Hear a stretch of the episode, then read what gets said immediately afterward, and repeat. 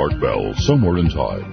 Tonight featuring Coast to Coast AM from July 31st, 1995. From the high desert and the great American Southwest.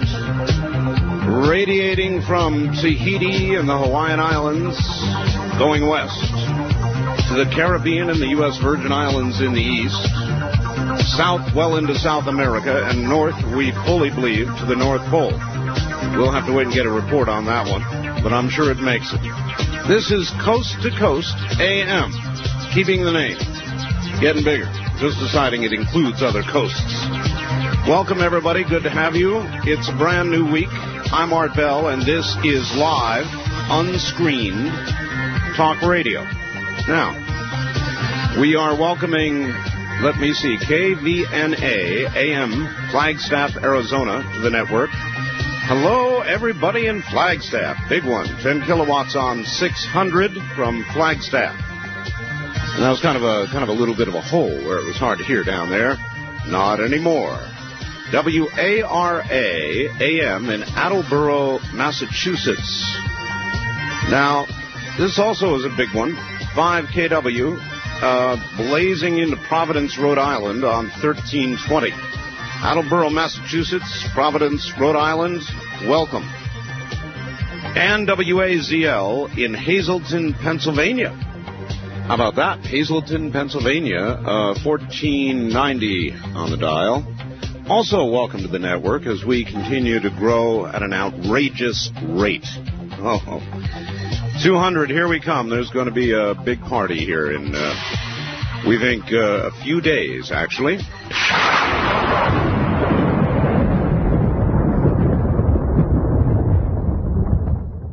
Let us begin with Roswell once again this evening because I have Congressman Schiff on the phone, Steven Schiff from New Mexico. Now, for those of you that know about Roswell, you already know about Congressman Schiff. Um, I think the best way to tell the story is, to those who don't, is to just simply get them on the air. And the genesis of how all this began. Congressman Schiff, welcome to Coast to Coast AM. Good morning, Art. Thank you for having me on your program. Well, um, I think you're a good person to get up at two, uh, after two o'clock in the morning back there. Well, let me say first, I, I know we owe you one. I want to uh, say to to you and to your listeners, I apologize. I was supposed to be on last evening, and uh, a, a miscommunication solely on our side. Well, uh, I didn't right. realize it was confirmed. So th- so glad to be on tonight. Uh, glad to have you, and I know it's a particular stress because I know you're on the Waco uh, hearings committee, and I, I think uh, they, they on occasion go all night. Congress goes all night, and so it's rough. Um, all right, Congressman, let's go back a little bit before we get to what's happened, and one of the reasons I want to have you on. How in the world did you get involved um, in the beginning in all of this? In other words, why call for an investigation into what happened in Roswell? What piqued your interest? Well, first, I just want to get in Art one thing, and hope we can we can get to it at some point. But this is just for listeners in New Mexico.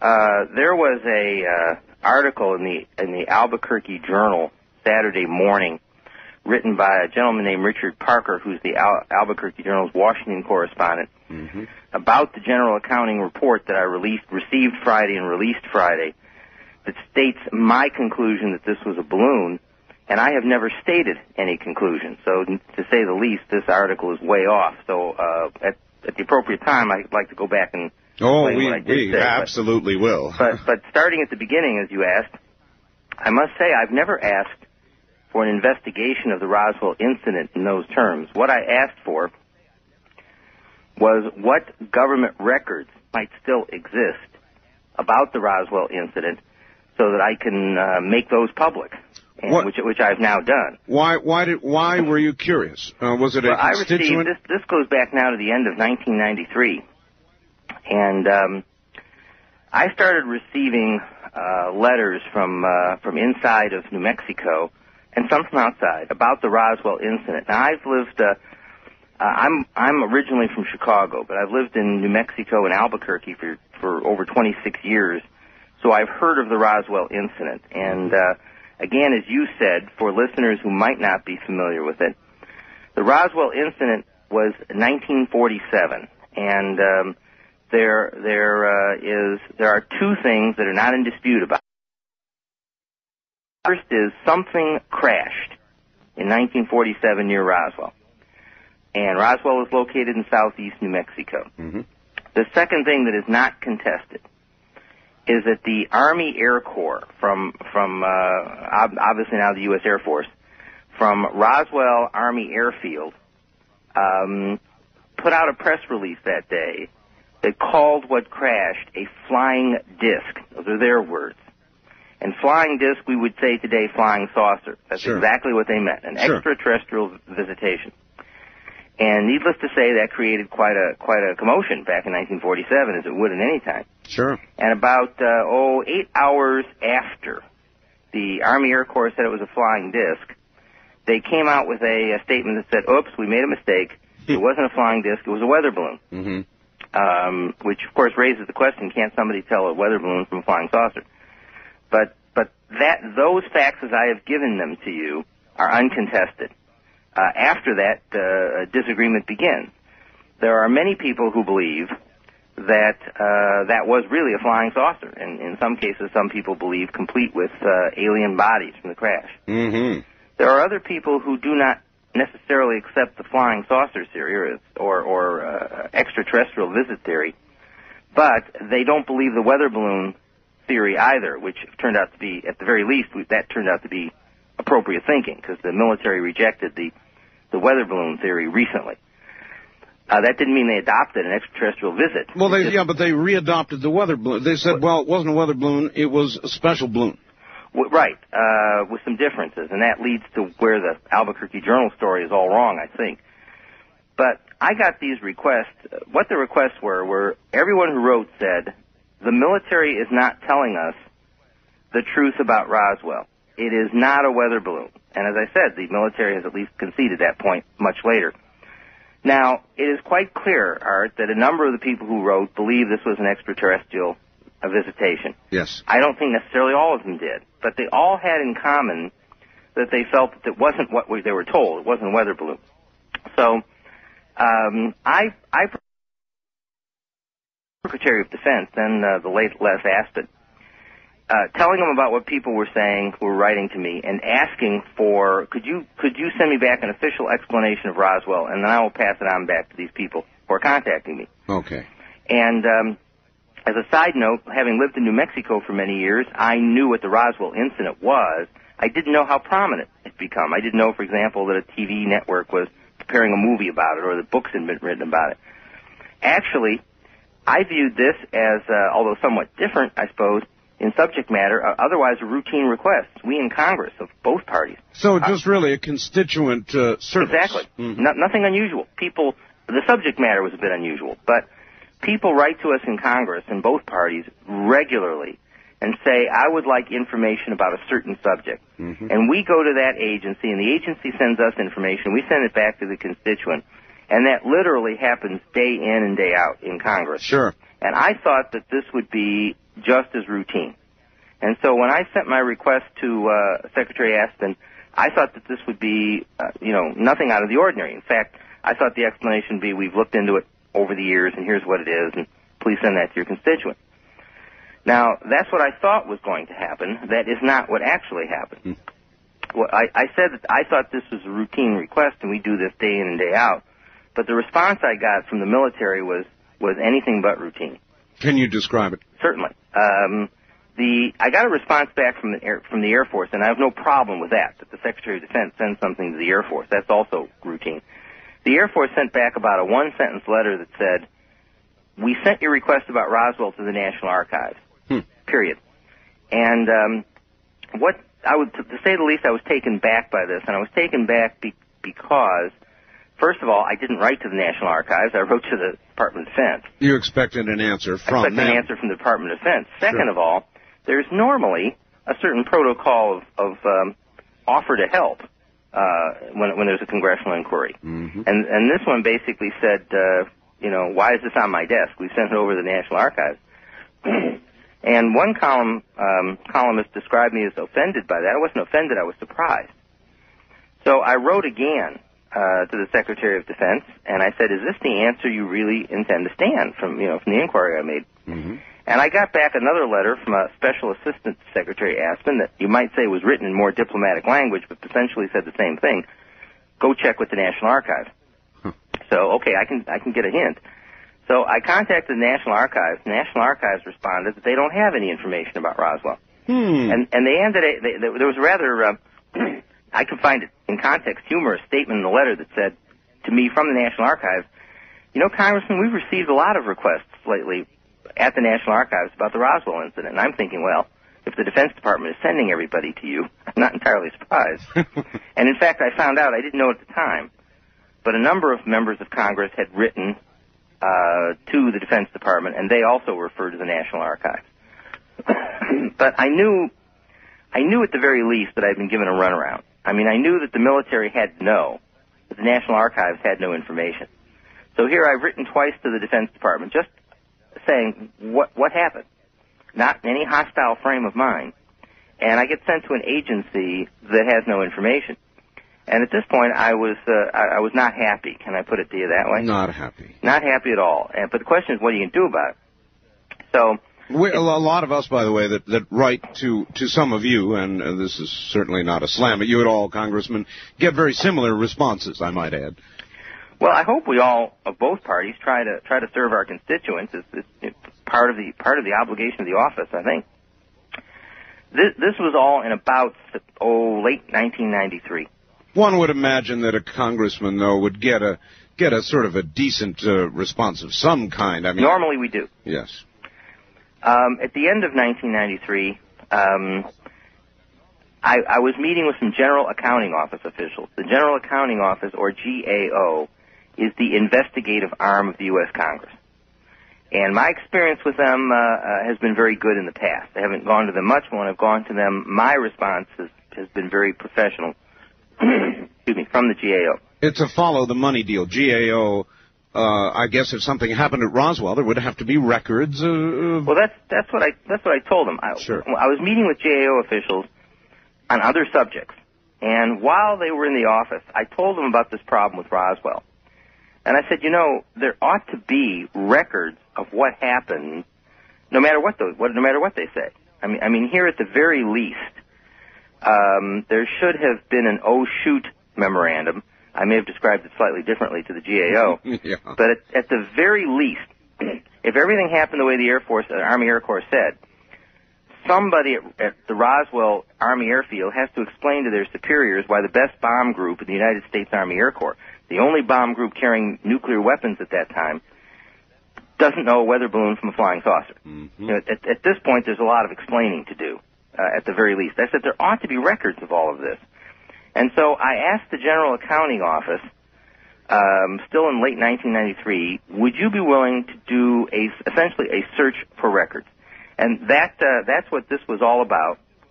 It was about the General Accounting Office, at my request, trying to find what records exist, if, any. They they were Roswell. receptive to the idea.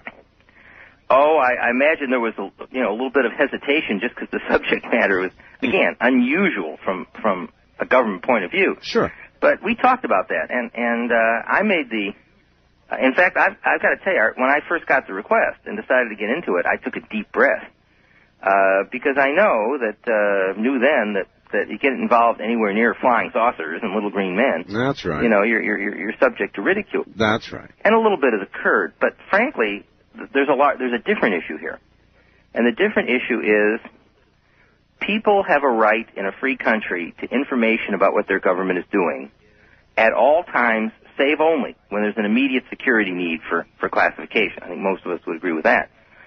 And it doesn't matter what the subject is. In other words, nobody in government has a right to arbitrarily say that's such an unimportant or off the wall subject. I'm not going to provide the information.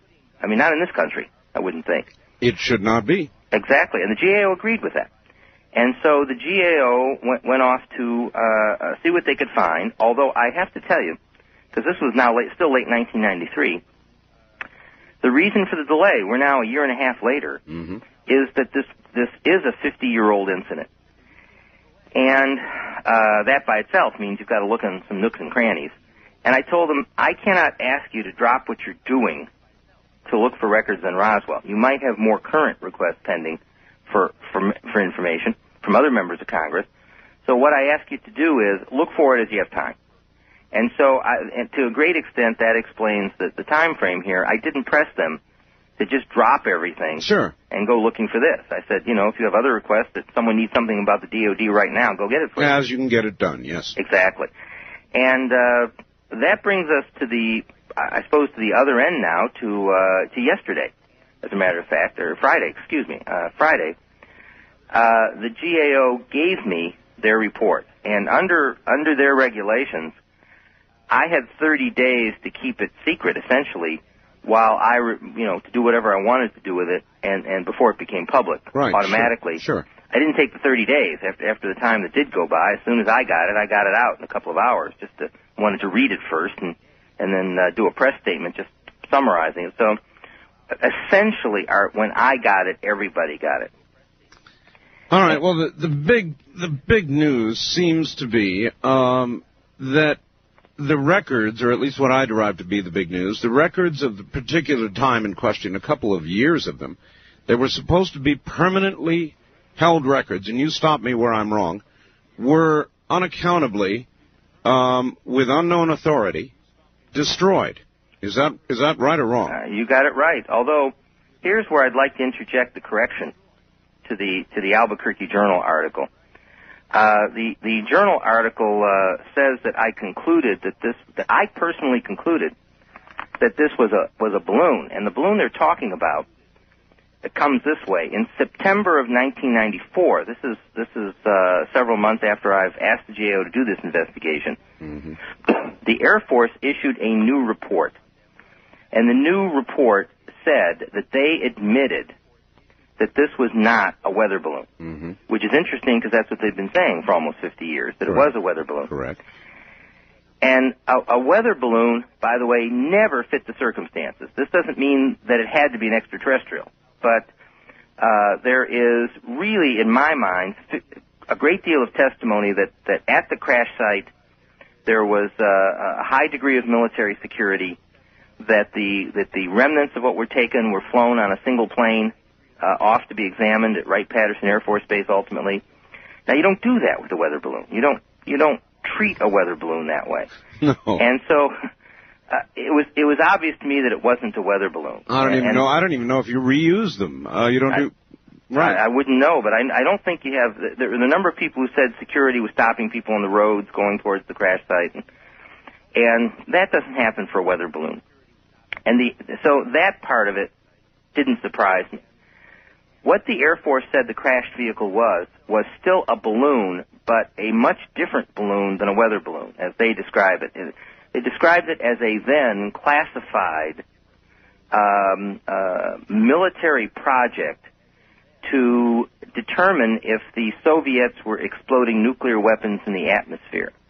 And as they described it, this balloon is is uh, greatly larger than a weather balloon because it's intended for for high altitude flight, higher than weather balloons go. And it carried equipment different than a radar tracking device, simply, which is what a weather balloon would carry. Again, as I understand it. And and in September of 1994, the Air Force said, you know, this is what it was. It was not a weather balloon. And and just to um, just to again briefly state this, because I know many of your listeners are not from New Mexico. Right. The um, the article in the Albuquerque Journal stated that I concluded that it was the this second balloon, and and the headlines is Schiff uh, the the crash was a balloon. Flat wrong. What I did say was, uh, and the only conclusion I've ever stated is that I didn't believe the weather balloon story. That is not the same as saying, therefore I do believe the new explanation. Did the journal contact your office or talk to you prior No, to the article? no, they got it from the uh, press release, and and um, the um, Gee. well, Same- really, same this press the quote. release? I'm, I'm going to take an extra second, if you don't mind, just read this to you. No, no, go ahead. Uh, if this is reading from the Albuquerque Journal article. It said Schiff concluded after receiving the report, colon, but not in quotes. It was a crash of a classified Cold War device. Um, and here's the quote. At least this effort caused the Air Force to acknowledge that the crashed vehicle was no weather balloon, Schiff said. Well, the quote is accurate. But the quote didn't say what the journal said it said. I mean, the quote says, I agree it's not a weather balloon. The quote doesn't say I concluded, therefore it is the new balloon. So, N- newspaper people are so creative. well, but in addition to that, let me tell you, the the, uh, the headlines was Schiff colon Roswell UFO balloon, which is inaccurate. But let me read the the headlines. Kind of tells you what the rest of the story says. All right, can you It's hold on to that for a moment, Congressman? We've got one of these network break things we have. All right. Okay, we're going to break here and uh, come back and get the rest of the story from Congressman Schiff, New Mexico Congressman Schiff. Uh, what an answer it is they've given. Well, it, it wasn't a balloon. Well, it was a balloon. Well, didn't happen. Did happen. We'll be back. You're listening to Art Bell Somewhere in Time on Premier Radio Networks. Tonight, an encore presentation of Coast to Coast AM from July 31st, 1995.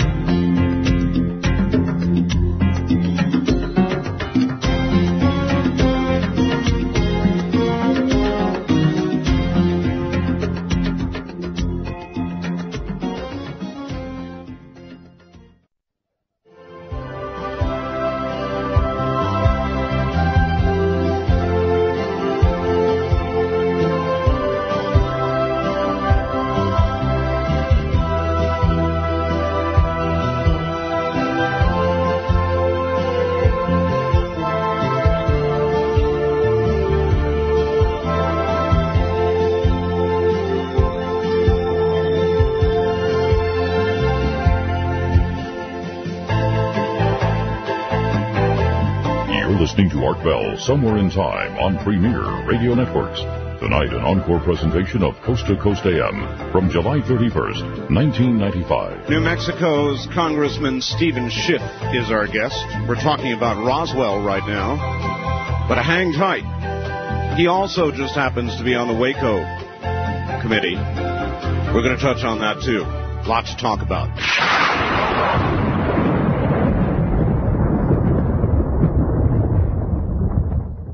Back now to Washington and Congressman Schiff. Congressman. Yes, sir. Um, Um, I'd like to take just one more moment about the Albuquerque Journal, and then and then Yes. go on. But that's also because not just because I'm a New Mexican, obviously, but that story got all over the country. So it's being reported in stations that aren't in New Mexico, and perhaps your listeners elsewhere. That's right. In a nutshell, the story said that I concluded that the crashed vehicle was this new Air Force explanation of a of a detection device for Soviet nuclear testing. Absolutely not true. What I did say was I never believed the original weather balloon story, which does not convert into uh, accepting the new story at face value. Mm-hmm. Uh, that was the creation of the author. Thank you for letting me get all that out there. That to have to correct that. Now here is is what is in the report. Uh, from this era that still existed. One was an FBI teletype, and one was a, it seemed to be like an internal uh, newsletter on the base, sort of a, ch- a chatty newsletter.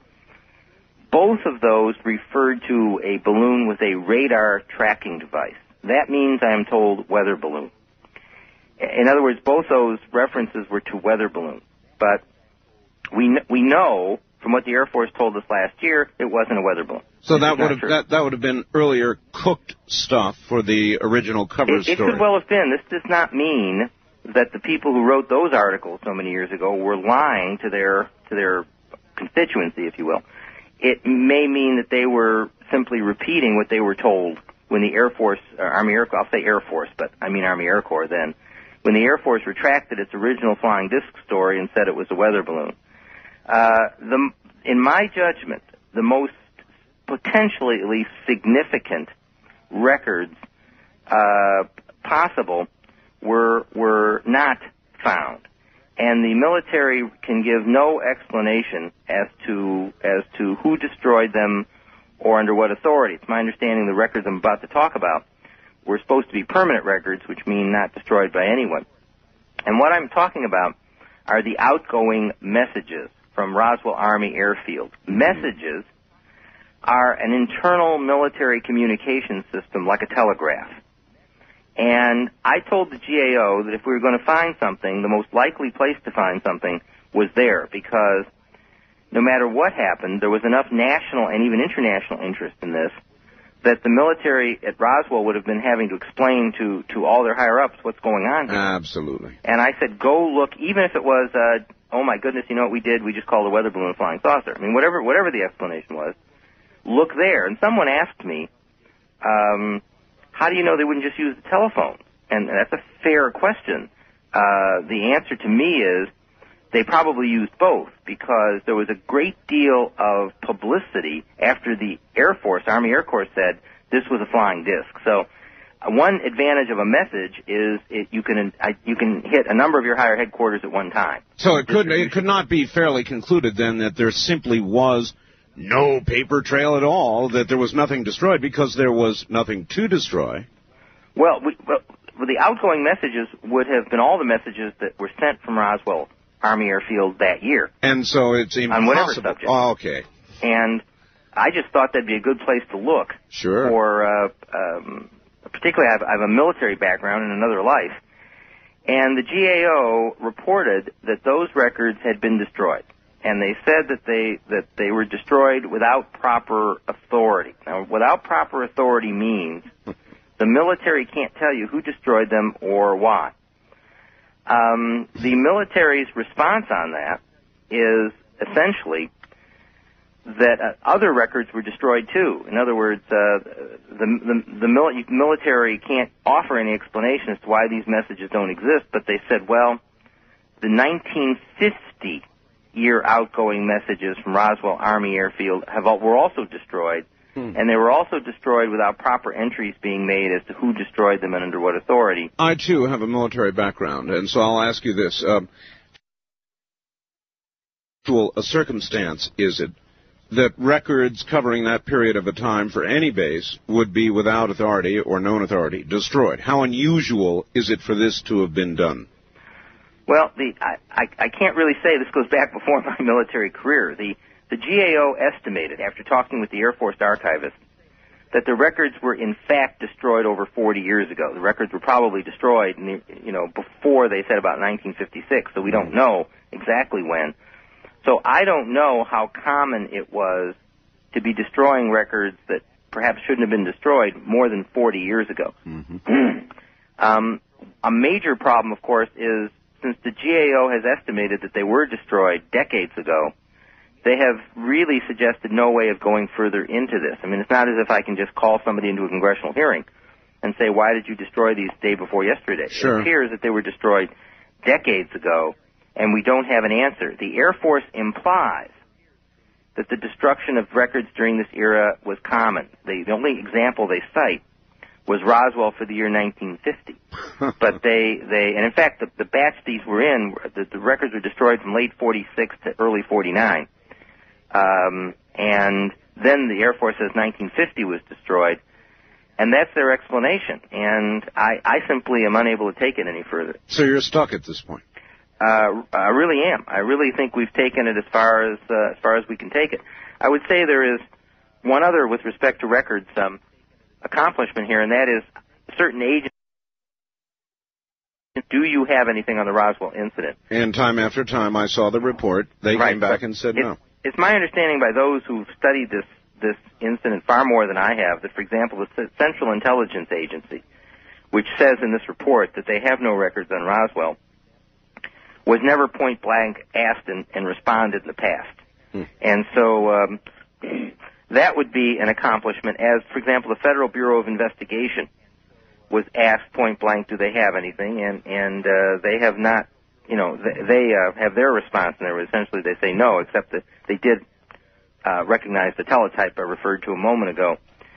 I think probably the the uh, most important accomplishment was going back here to the fact that the Air Force acknowledged this wasn't a weather balloon, and uh, it it didn't take a rocket scientist, as they say, to to come to that conclusion. But that was the first time that the military has said it wasn't what we've been saying for almost 50 years. All right. Well, there is a survey out, just breaking news this morning, that about three out of four people do not trust the government. You are part of the government. Uh, so, in behalf of the government, uh, how do you respond to that? I mean, Roswell is a perfect uh, situation that fits right into the mold, and we could go through the years and come forward to Waco today. And three out of four Americans don't trust the government. Should we believe this story, in your opinion, about uh, the destroyed records? Well, I, I have to ask you to hold on one more second here. sure. Excuse me. No problem. I, I have no way of resolving it. I, I mean, all I can do is put out there what the what the military told me mm-hmm. that they were destroyed, and if not according to policy, at least not malevolently is what is what they suggest. But you know, I'm part of the government too, and that's one reason I got into this. Uh, as we talked about earlier, I decided that people have a right to information from their government. No one, no one has the right to arbitrarily sit there and decide if the subject matter is important enough within the government. Will, will we bother ourselves to provide the information?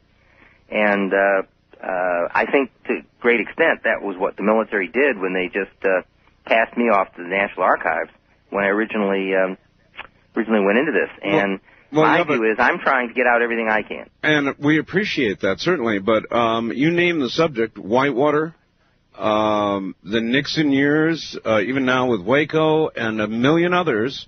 Things, uh, gee whiz, blank videotapes, blank audio tapes. Uh, Rosemary Woods wasn't old enough to have had anything to do with Roswell, but I mean, it's just uh, three out of four Americans just don't trust and believe the government, and should they?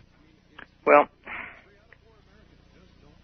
certainly in this particular instance, let, let, let, let's stay with this one. Fine even if there was no no uh, cover up here, the Air Force acted like there was a cover up, and that that's that's just as bad because it puts that idea in people's minds. In other words, uh, when I first wrote to the military, they should have responded with whatever they were going to respond with. And uh, when they don't do that, when they send, in this case, me, but also a number of other members of Congress, I have since learned, to an agency, the National Archives, which has no information on this subject, uh, what are people supposed to think? And so I, I, there's no way I can definitively resolve the matter. Can, should you trust your government? How, how would tell you? you the, gov- they, the government hasn't acted like it ought to be trusted. Mm-hmm. Well, that's right. Uh, so how would you sum up your personal uh, response? Uh, would the word continued suspicion, uh, would those words be appropriate? I, I would use the word unresolved. Um, I, I have brought forward all the records that the GAO could find. I've brought forward an explanation of what I asked them to look for that they can't find. And as I said, people can form their own conclusion. And some people will say, this is uh, an understandable mistake, and that's all there was to it when the records was destroyed. Others will say, uh, it's part of a continuing government conspiracy not to tell pe- not to tell the public about Roswell. I can't resolve that. All I can do is make the GAO report available as I promised to do, and, and, and people can come to their own conclusion. There are a lot of people in America who believe that there is a government behind our government, behind uh, the elected re- representatives, even behind the president. Um, I, I, know that's a, a, big handful of a question, but uh, do you ever wonder about things like that yourself, Congressman? Well, there's not anyone behind me and uh, I get one of, of uh, 435 votes in the House floor, and uh, I have not seen the evidence of what you're talking about. I've heard people talk about it, um, but not as far as I can see. When you guys t- are together in the now, no doubt, no longer smoke-filled rooms and just chatting among yourselves, is this ever a subject of conversation? well, I think there are suspicion about other branches of government. I, I don't. I don't remember anyone ever sitting down and saying, within us members of Congress, that someone is controlling the Congress. Uh-huh. I, I remember a number of people wondering what's going on at the White House, and I, maybe they sit around wondering what we're doing. Yeah, I'm sure they do a lot lately, as a matter of fact. Um, all right, um, onward. Um, I guess we, you know it stops where it stops until somebody figures out how to go further with this. Well, and and and there's a possibility that could happen. I, the GAO told me that about 20 members of Congress had registered requests with them for uh, copies of the report when, when it was available. Mm-hmm. And uh, uh, we just, therefore, a number of members are, are, are already showing interest in it, and they might have a suggestion. And that, that brings me to the how to order part, if I can if I can take a second here. You certainly it, may. It's in the uh, the GAO says that people may request this report, and I'm reading now from the back cover of the report, and it's uh, it says the first the first copy of each GAO report and testimony is free, and then they say additional copies are two dollars each. Hmm. and they say uh, the following uh, the order should be sent to the following address, um, accompanied by a check for the superintendent documents. They mean, of course, if you're ordering more than one. But if you want one, it's free. If you want one, I'm, I'm going to give it to you right here. So let me just give people a second to get a pencil and paper if they right. if they want to. Now, now here is uh, here is where to write, and I'm just reading this out of the report. To order by mail, write to the United States General Accounting Office, P.O. Box 6015, Gaithersburg, Maryland, and here's the zip code. They've got nine digits here. 20884 dash 6015 and this is the the um, the I'm going to give the full name of the report and the document number, which is probably the most important thing here. The the document is entitled "Results of a Search for Records Concerning the 1947 Crash near Roswell, New Mexico," and it has a an identification number as follows: GAO slash NSIAD dash 95 dash 187. And uh, they say that's how you order one. We've we've had some delivered in, to our office in Washington, and we're sending them some on to Albuquerque. And Okay. first come, first served basis, we'll hand them out to whoever whoever comes by. But that's how to get more of them. Excellent. All right. Um, there is uh, in London right now, in England, a man named Ray Santilli, who I had the pleasure of interviewing here not long ago.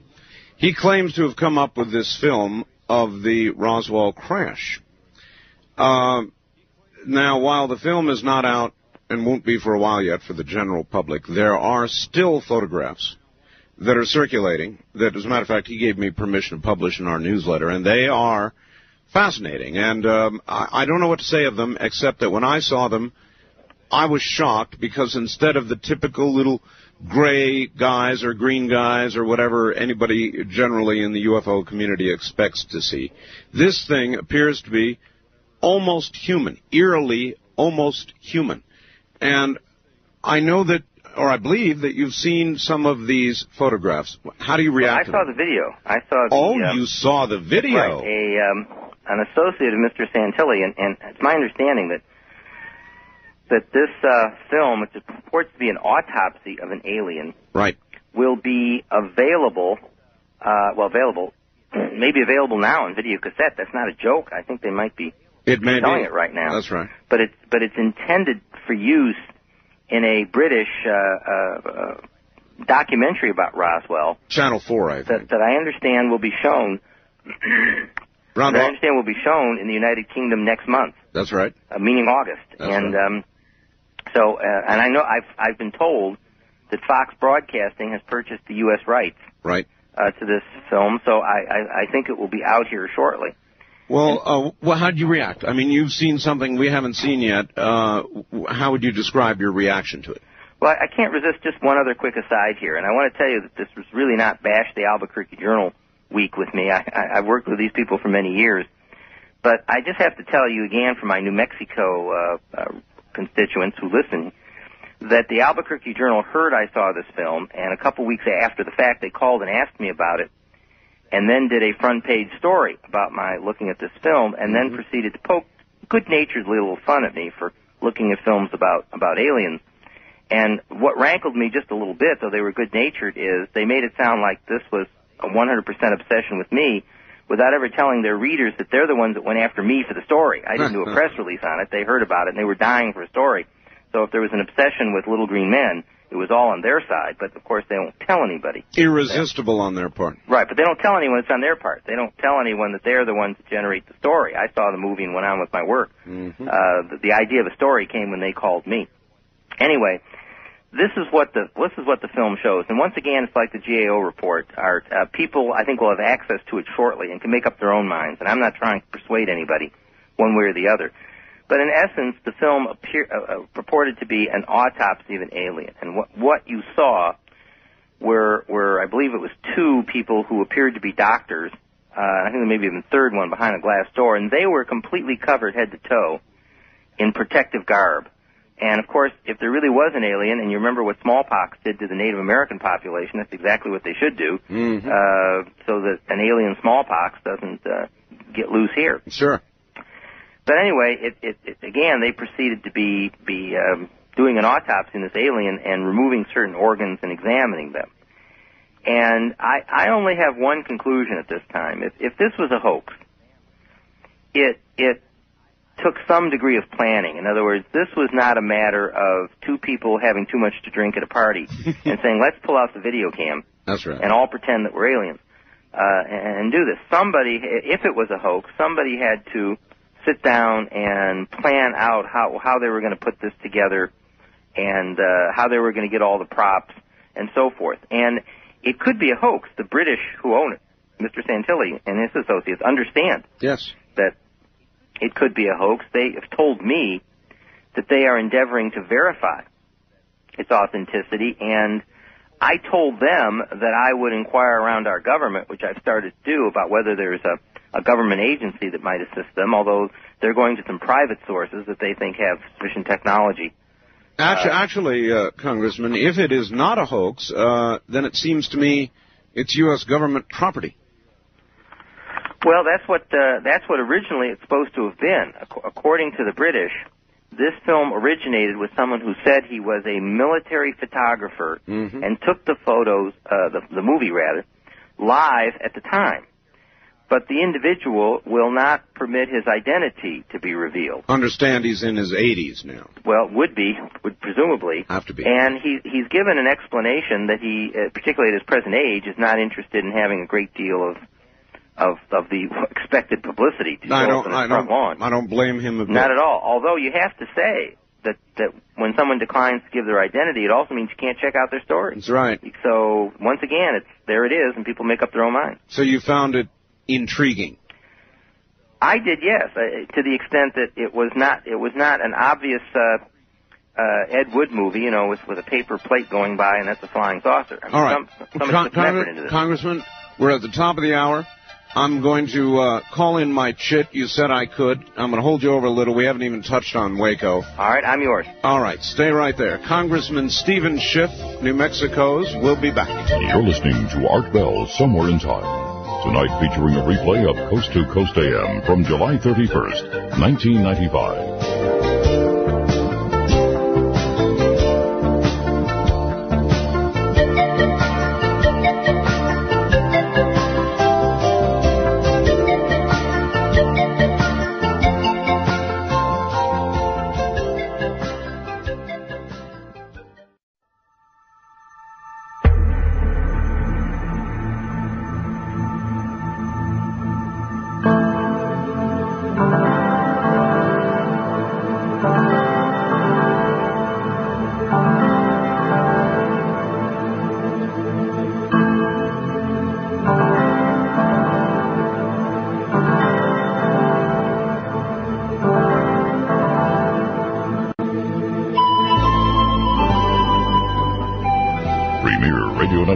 Presents Art Bell Somewhere in Time. Tonight's program originally aired July 31st, 1995. My guest, and I do have one, welcome everybody, is Congressman Steven Schiff from Washington. That's right, where it's now probably a little bit after uh, 3 o'clock in the morning. And so we're really imposing and we're holding him over. We've spent an hour talking about Roswell, how he came to investigate it, and uh, what has come from that investigation. Uh, this particular congressman also happens to be on the Waco committee. And so I'm going to ask him about that and much more in a moment. Then we're going to open the phone lines. So get ready.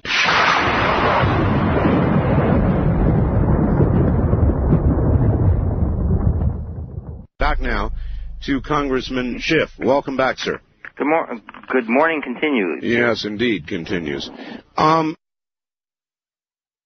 um, committee. Yesterday, I guess it was yesterday, uh, the co-chair of that committee, Bill Zeliff, uh, went after the White House, accused the president of ordering the CS gas attack. Would you comment on that remark? Can I just say first, very quickly, once again, the main purpose of the Waco hearings is to bring in all the all the testimony we possibly can, Sure. so that the American public can make up its own mind. Yes. And we may have individual conclusions. I'm sure we will as members of Congress, but really, the the the uh, testimony is there, and I hope people who have had the maximum opportunity to watch it live or re- rebroadcast. It's there really for the public to make up its own mind. With respect to Bill Zeliff's uh, uh, conclusion, um, I've listened. I've listened to Bill, and, I, and I've heard about this White House response. Very angry. And I don't know if they're all talking about the same thing. I think what maybe they are, but but the most that Bill has said, Bill Zeliff from New Hampshire, co- uh, co-chairman of these hearings, is that he believes that the, the that the this was such an important matter at the time, such a touchy matter for Mm. for legitimate reasons. Uh, Janet Reno was brand new as Attorney General of the United States. Uh, that the president would would want to be involved in some way in, in the final decision. Hard to imagine he wouldn't be. I, I say, if, if, assuming this is true, I'm not sure what the what the exactly the why that's a negative, why that's a why that's an accusation. The White House has talked about, excuse me, not the White House, but the, the witnesses have been testifying about the president has been asked to be kept continually informed, as if to say the president listened or you know the information got to the president and he just stoically sat there and said nothing at all about it. So the the witnesses confirmed that the White House made an individual request to people keep the president directly informed. and there are witnesses who did that without going through the Attorney General, Webb Hubbell, uh, who, who's, uh, of course, a, a former uh, person, was a personal associate of the president, and later became briefly, I think, the number three person at the Justice Department, said he would call the White House, not necessarily talk to the president directly, but call the White House and tell them what was what was going on. So I'm not altogether sure how different uh, what Congressman Zeliff is saying is from what the White House is saying. Now, the Attorney General will testify uh, in person Later today, at correct? 10 o'clock in the morning. That's right, before the Waco hearings. The Attorney General, right. Janet Reno's Yes. last witness. So Yes, let me just interrupt and say that over the weekend, on one of the weekend Sunday shows, Meet the Press, uh, Representative Zeliff was, was asked, what is the most important question she's going to be asked at the hearings? He responded, um, why did she approve the plan to gas almost 90 Americans? What information was she given? Who did she share the decision with? These are going to be critical questions. Do you agree with that? I think all of these are, le- are, are legitimate que- questions, and and I think they've become the focus of where we are at the hearings at this point. And I assume, I've, of course, I've heard the Attorney General uh, in the past on this. Uh, let me tell you where I think the crux is as far as the Attorney General goes. The Attorney General will say that she believed that there was n- there there was no chance that David Koresh and the people in the compound would come out voluntarily and that she was informed that the FBI plan for a gradual insertion of, uh, of this gas was the least um, menacing uh, way to try to persuade people to come out of the compound. That's what the Attorney General will say, I'm sure, because that's what she said in the past. I think the question there will be, what were you told on those subjects by the people who briefed you from the FBI? Wh- What were you told about the fact that no surrender was possible? What were you told about uh, the possible use of this gas and effects of this gas on children and infants and so forth? And I think I think that's where the key questions will come there. Well, clearly, there was a decision made at some point because the FBI was coming out almost on a daily basis, as you recall, and saying, uh, we have patience, we can wait till hell freezes over if we have to. Well, they said that during the hearing. Uh, a Mr. Jamar, who was uh, in charge of the of the combined FBI operation, I say combined because they had negotiators and, and, and action people, if you will, uh, on the scene, said at one point, "I would have waited a year uh, if I had something to, to to hang that on." So. Uh, that's been their testimony all along that they that they went forward when they believed that there was no alternative and they felt that they needed to take action for a number of reasons and they felt that this was the the least um the, the most benign way under the circumstances of approaching it. They're going to say they believe that CS gas did not cause any permanent disabilities of any kind and a gradual insertion would would in their opinions kind of nudge people out. That was their plan. Their plan lasted four minutes, according to the testimony. Then we got gradual Before insertion. heck broke loose, we got uh, gradual insertion of tanks as well, I recall. Well, they weren't even gradual. They were hitting the building from all different all different sides at once, Mhm. and and and insertion of gas all over. And that's another question. the FBI had this contingent plan that if one tank inserting gas in one place in this building didn't was fired upon, was shot at, shot at, uh, that then they would bring in everything at once. And I've never quite figured out why this second plan was written the way it was. They talked about, well, we need to protect the people in the first vehicle. Why not just withdraw the first vehicle? I don't know why you had to bring in everything literally at that time. Why couldn't you have withdrawn it if you met armed opposition, which was certainly possible? Congressman, uh, would you find yourself more troubled uh, uh, finding out the president knew and uh, uh, had part of the, the decision making, um, or if he was not in the loop? Which would be more troubling? I, I, I would find it most troubling if the president, and, and, and I say this as a statement, not an accusation, I would be most troubled if the president didn't tell us the truth about what he did, whatever that was. Cover up, in other words. Exactly. Mm-hmm. the fact of the matter is, it seems to me that there would be nothing inappropriate about the president keeping close tabs on this situation. Of course so not. If, what Congressman Zeliff said is true, that the president uh, wanted to be more than kept informed, he wanted to have a hand in, in what was done before it was done, given the risks involved, and be very frank about it with the art, given the publicity that was involved, that doesn't shock me.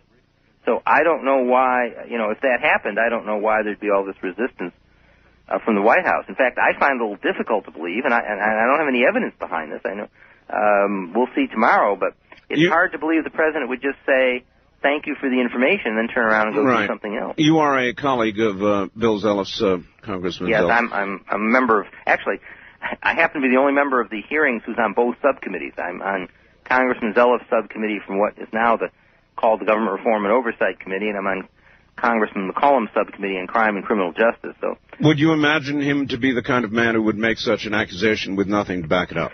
Well, once again, I'm not sure that, you know, the word accusation has been thrown in. I, I, I don't understand what the White House feels it's being accused of.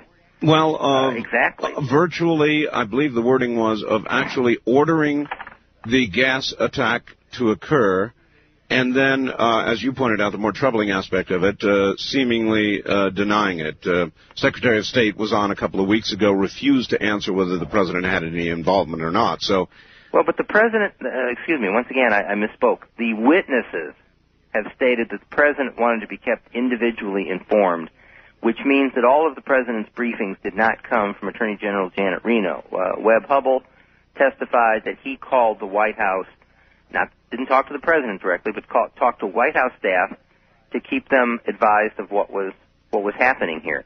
And and the point is, we may all be talking about the same thing. And I and I don't find anything in the president asking to be kept informed. Let's just start there.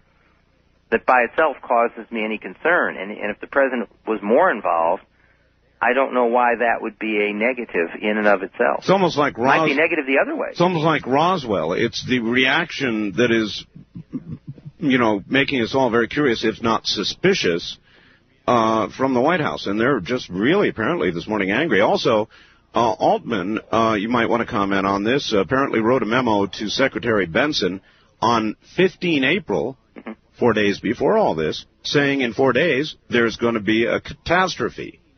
And nothing was done. Well, I, I, it's been it's been accused that nothing new has come out in the Waco hearings. I disagree with that entirely. I think a number of things have come out. I think some in the government's favor. I think some not in the government's favor. My view is the chips should fall where they may in that regard. Are you satisfied, for example, that the, the fire was apparently started by the Davidians? It seems like there was quite a bit of uh, weight of evidence to that effect. The weight of evidence is, I'd like to come back to Secretary Bentsen in the memo in a second, but the weight of evidence is that the fire started inside, and, and perhaps in two or three different places, almost simultaneously. Right. The evidence is not that the FBI started the fire.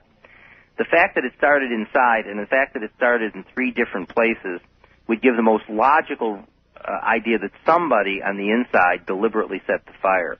But that's not quite the only explanation. There, there was a, a government expert on this said, well, this, this fire had to, this is an arson expert who said, this had to start with a match. Well, no, it didn't. It had to start with a flame. And you do have the fact that uh, these people were heating and lighting with lanterns because their their electricity had been cut off. Sure. And uh, is it possible that that either all these vehicles coming at the building at one time or the ensuing panic? I'm trying to I'm trying to picture what it must have been like inside the building, even if some members inside fired shots at the first vehicle. I think that's a possibility. It doesn't mean everybody inside was was armed and ready to start shooting. Right. I, I don't, and certainly the children weren't. And so, is it is it out of the range of possibility that all of the commotion, and that sounds like a weak word to me at the moment, but vehicles ramming the building, people running for cover, that lanterns couldn't have been spilled. Uh, I, I don't, I can't rule that out completely, but the evidence does rule out the idea that the FBI started the fire. So you can say, if you will, in, in, in the total context, that's a finding in the government's favor against that accusation. But let me go back to the issue you asked me about. About the Altman memo. Right. It, ha- it, it has to be remembered here that you're dealing with two agencies in two separate departments. The Bureau of Alcohol, Tobacco, and Firearms, which did the original raid on February 28th, is under the Treasury Department. And after that raid failed and we had, in essence, a siege, the FBI under the Department of Justice took over the, the responsibility. And, uh, but, but the Treasury Department through ATF had begun it all. And Roger Altman, who was then the number two person at the Treasury Department, on April 15th wrote a memo to his boss, Secretary Bentsen, saying that he had, the, the FBI plan for a gas insertion had been explained to him, and he was worried about it. He said, I think the word he used was a tragedy could ensue. Yes. And Secretary Bentsen, who, whom I greatly admire uh, in many respects, um, but his testimony, I, I was I was uh, astounded by it. His testimony was when he got that memo, he did absolutely nothing. I mean, just did nothing. Essentially, threw it away. And and the reason he gave was it wasn't our problem anymore. I mean, this had been turned over to the Department of Justice, and it was no longer a Treasury responsibility. Now, that's sort of like the proverbial waiter saying, "That's not my table." I mean, uh, it's not even the polite equivalent of we're passing this on to the archive department. I don't think I don't think the memo got there necessarily. Here is the point. Secretary Bentsen is entirely correct when he says that the Treasury Department was out of responsibility and the, and the Justice Department had taken it over. But this is all one government. And at the very least, what Secretary Bentsen should have done was pick up the telephone to the Attorney General and say, my number two person has some mm-hmm. concerns here perhaps he should come over and talk with you or talk with somebody on your staff. If the Attorney General had decided to proceed anyway, which, which he had the authority to do, then Secretary Bentsen certainly could do nothing about that. But to, but to get a warning like that and to just uh, sit on it, uh, I think that's uh, that's uh, inexplicable. Janet Reno, um, shortly after the Waco incident tragedy, offered to resign um, in retrospect, uh, knowing what we now know, and maybe it's a little ahead of time uh, since you'll be on the stand tomorrow, in effect, um, in front of you. Um, should should uh, the president have accept, you know, with regrets or whatever, accepted that resignation? Well, people are going to have to answer that for themselves. If it it depends on what conclusions people come to. If the conclu excuse me, if conclusions are that this was a, a mess and that caused by the government and Janet Reno is responsible, then I guess you could say the president should have accepted a resignation. If, to turn it completely around, the, the, the government had an, an impossibly difficult situation, at least at the time the siege began, and all decisions were risky, and Janet Reno acted in good faith and did the best, made the best possible choice, um, then there'd be no reason for, for such a resignation. Now, we'll, we'll all hear from the Attorney General tomorrow. I want to say again that I think the crux of the Attorney General's decision was what information were you given that it was based upon. Right. In other words, what I think is starting to come out of the hearings is that the FBI discounted the possibility that David Koresh would come out um, uh, by himself. Uh, they regarded that as as a, as a, de- as a deception. Against, I understand, all advice of people who knew about cults. Well, they got mixed advice uh, on it. I would say this. The question is, when they briefed the Attorney General, did they eliminate the, the, the possible counter, counter scenarios of David Koresh coming out because they didn't believe it? Uh, uh, or did they explain everything? In other words, when they went to Janet Reno, did they just say, well, there's no hope for anything, any kind of uh, peaceful surrender. Mm-hmm. Therefore, we've got to just do something here, without ever telling the Attorney General all of the all of the possibilities. It seems to me that they had an obligation to explain all of the possibilities, even if they didn't believe that David Koresh would come out. I, I, I think they had an obligation to tell the Attorney General what was going on, and I hope, among other things, we'll find out tomorrow if that was done. Mm-hmm. One of the things that I heard the other day that I actually found chilling was the Attorney General was asked by somebody, um, and she responded about Waco that given similar circumstances today, she would have and would make the same exact decision. And that scares me. Uh, that actually scares the hell out of me because it tells me uh, there could be, and with the number of militias that we've got building all over the place, and people who say, well, I don't uh, um, believe in the 16th Amendment, it was never passed, I won't pay taxes, or whatever, there's going to be some little spark somewhere again. And I fear that with Janet Reno still in office, there could be another Waco. I, I can only assume that the Attorney General meant based upon the information I was given at the time. Uh, I, I'm assuming that's the context rather than based upon now that I know what would happen because it happened. But again, tomorrow or tomorrow, there I go. Today, later this morning, yeah. it seems that way. But uh, later this morning, we will hear the testimony. Uh, if if I can talk about Waco a little bit more here, I want to say that once again, once again, the the main purpose of the hearings is people can get their own information and make their own decision. Um, I've come to some conclusions uh, but that doesn't mean that I think everybody should come to the same conclusion I have because they're free to listen to the same testimony. Well, do you, care, do you care to tell us what you well, have? I, I was going to share a couple. I think that uh, I'm, I'm going to pick one of each, meaning one that favors what the government has explained and, and one that one that shows a serious problem. All right.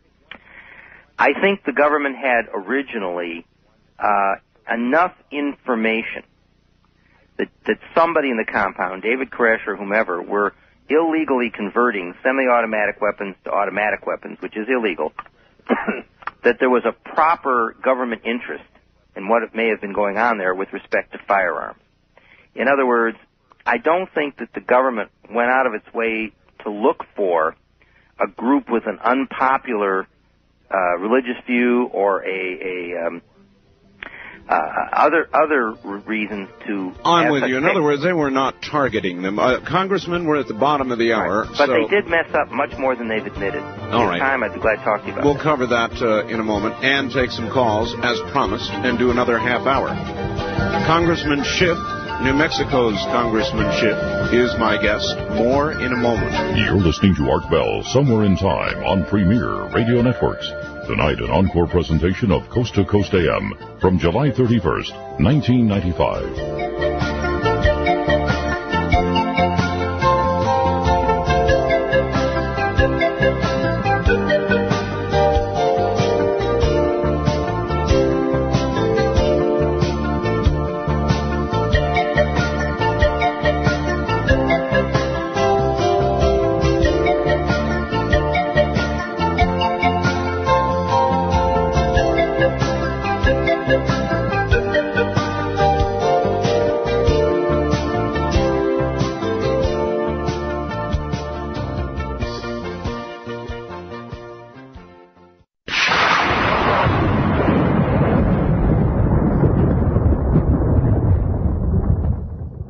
Let's go to the phones. I promise they'll lynch me if I don't do it. West of the Rockies, you're on the air. Question for, for Mr. Zeliff then. Uh, uh, it's Congressman Schiff we have here. Tell him, please, not to hit me. uh, uh, the original uh, fire investigator for the BATF, who said the fire was set from the inside, was in fact someone who had done work for the BF before and in fact had shared offices with the BF, BATF somewhere in Texas. Is this the same guy that that uh, uh, testified before your committee? Well, the, the, the person I think you're referring to um, now with the Houston Fire Department uh, apparently at some past time had some kind of association with the, with the BATF. Um, however, there were also other individuals who've looked at the investigated the fire and combined the hearing, which suggested that the fire started inside the compound at about three different locations simultaneously. All right. Um, east of the Rockies, you're on the air with Congressman Schiff. Hi. Thanks a lot. Uh, this is Mike in Madison. Madison, Wisconsin. Yes, sir. Congressman, I first want to applaud you for your tenacity in, in uh, approaching any of these issues, uh, especially the Roswell one.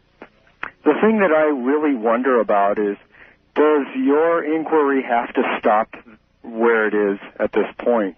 I mean, assuming that it, something did crash and they are withholding information, I can't see that they would just throw the parts away after a while. So they must be somewhere in some warehouse being guarded by someone. And so I would assume somebody still knows about it. All right. Well, well first, thank you for that compliment. As indicated earlier, when I first was asked about the Roswell incident and decided to get involved, I took a deep breath Hmm. because obviously it was a subject matter that at least potentially uh, opened up anyone for ridicule. My view is people have a right to information on any subject and, and not subject to someone else's arbitrary view of whether it's important or not. I, to answer your specific question, the the GAO was unable to find any other records, um, and they have they've said they've exhausted all the possibilities they have. And so, when you say, are, "Is there something?" and "Is it being guarded somewhere?" I, I can't prove a negative. I can't say something isn't the case. Um, I can only say that the GAO, I think, did a, a, a very thorough search for records, and as I've indicated, perhaps the most important thing they found were destroyed, and no one can tell you why or by whom. But that's where we're at. So I can't. If there's something still in existence, there is no paper trail the GAO can find to lead you there. Seems to me there's some things we're never going to know about. I said the other day on the air, if somebody today came up with a film showing a rifleman on the grassy knoll taking his shot at Kennedy, it would be just one more piece of evidence for people to doubt. It's like the Roswell film. Nearly anything can be done, faked. Uh, it can turn up to be a fraud. And th- after a while, like with the Kennedy conspiracy, there becomes so much that if the absolute truth were presented uh, by somebody uh, such as yourself, who stood up on the congressional floor, it would be just one more theory. Well, the the Roswell incident now is getting near 50 years old, and, Right. and it's hard to believe that this will be resolved to everyone's satisfaction. The GAO report shows what what they could come up with, which you've described accurately. It's one more piece of information that still leaves people, I think, pretty much believing what they believed before. Exactly. East of the Rockies, you're on the air with Congressman Steve Schiff from New Mexico. Hi. Hello, this is uh, Jack from Charleston, South Carolina? South Carolina. Okay. Uh, nice to talk to you, Congressman Schiff. Thank you. Uh, I'm hearing my echo over your phone and my radio is off. Well, that's all right. Just go ahead. Um, I was wondering, Congressman Schiff, if you saw the uh, FBI agent today testimony saying that uh, he was one of the ones uh, driving a CEV or Bradley, I think, and he did. He says he did see someone lighting a fire inside. And also, um, I was thinking that if uh, they hadn't done the raid when they did, and a couple of days later, the Davidians came outside holding children and firing, people would then look at Roger Altman's uh, memo and say, "Why did you let him stop you from doing something?" Hmm. And another thing, I wish. Well, all right. Uh, that that's quite a bit to handle right there. Uh, let's hold it there. Uh, the, the testimony of the FBI agent who said he saw somebody lighting a fire. I, I may be, I may be, I may be misrecollecting. I don't, I don't remember him being that absolute about it. But the testimony does appear to be that the fire started inside, and and the most reasoned uh, then conclusion is that uh, it was it was it was deliberately set inside. I, I I think that's the preponderance of the evidence. I, I just have not quite ruled out the possibility that since electricity was cut off and there were lanterns all over, and this uh, this uh, massive assault started on the compound just a few minutes after one vehicle went forward. Other uh, another possibility, but I agree that's the that's where the majority of evidence certainly certainly lies. With respect to Roger Altman's memo, you raise a very good point about what what were the alternatives and what were the risks. I think that that frankly the attorney general had risks under any possible decision that were made. My point about the memo was when you get that, do you throw it away? Or do you put your number two person in your department, which started this whole situation, now they're not just bystanders, into touch with the Justice Department? I'm saying that the Treasury, Secretary of the Treasury, should have passed on the memo to the Attorney General. If the Attorney General wanted to then discount it in her responsibility to make a decision here, then that, I think she had the authority to do it, but to just stop it she should have at least had the opportunity to review it. Exactly. And it may well be that with all the information available at that time, the Attorney General would have gone forward anyway. I'm just saying that there is no justification for stopping information from getting over to the Justice Department, which is what the Treasury Department did. All right. Uh, east of the Rockies, you're on the air with Congressman Schiff. Hi. Hey, Art, missed your show last night. We had a mix-up at our at KTRH. This is Kevin Houston. Houston, uh, yes, sir but uh, I'm glad you're on tonight. Uh, I just had a general comment. Uh, um, it's I just am worried about the, the ability to trust the government on on any any uh, large scale matter such as this or Roswell.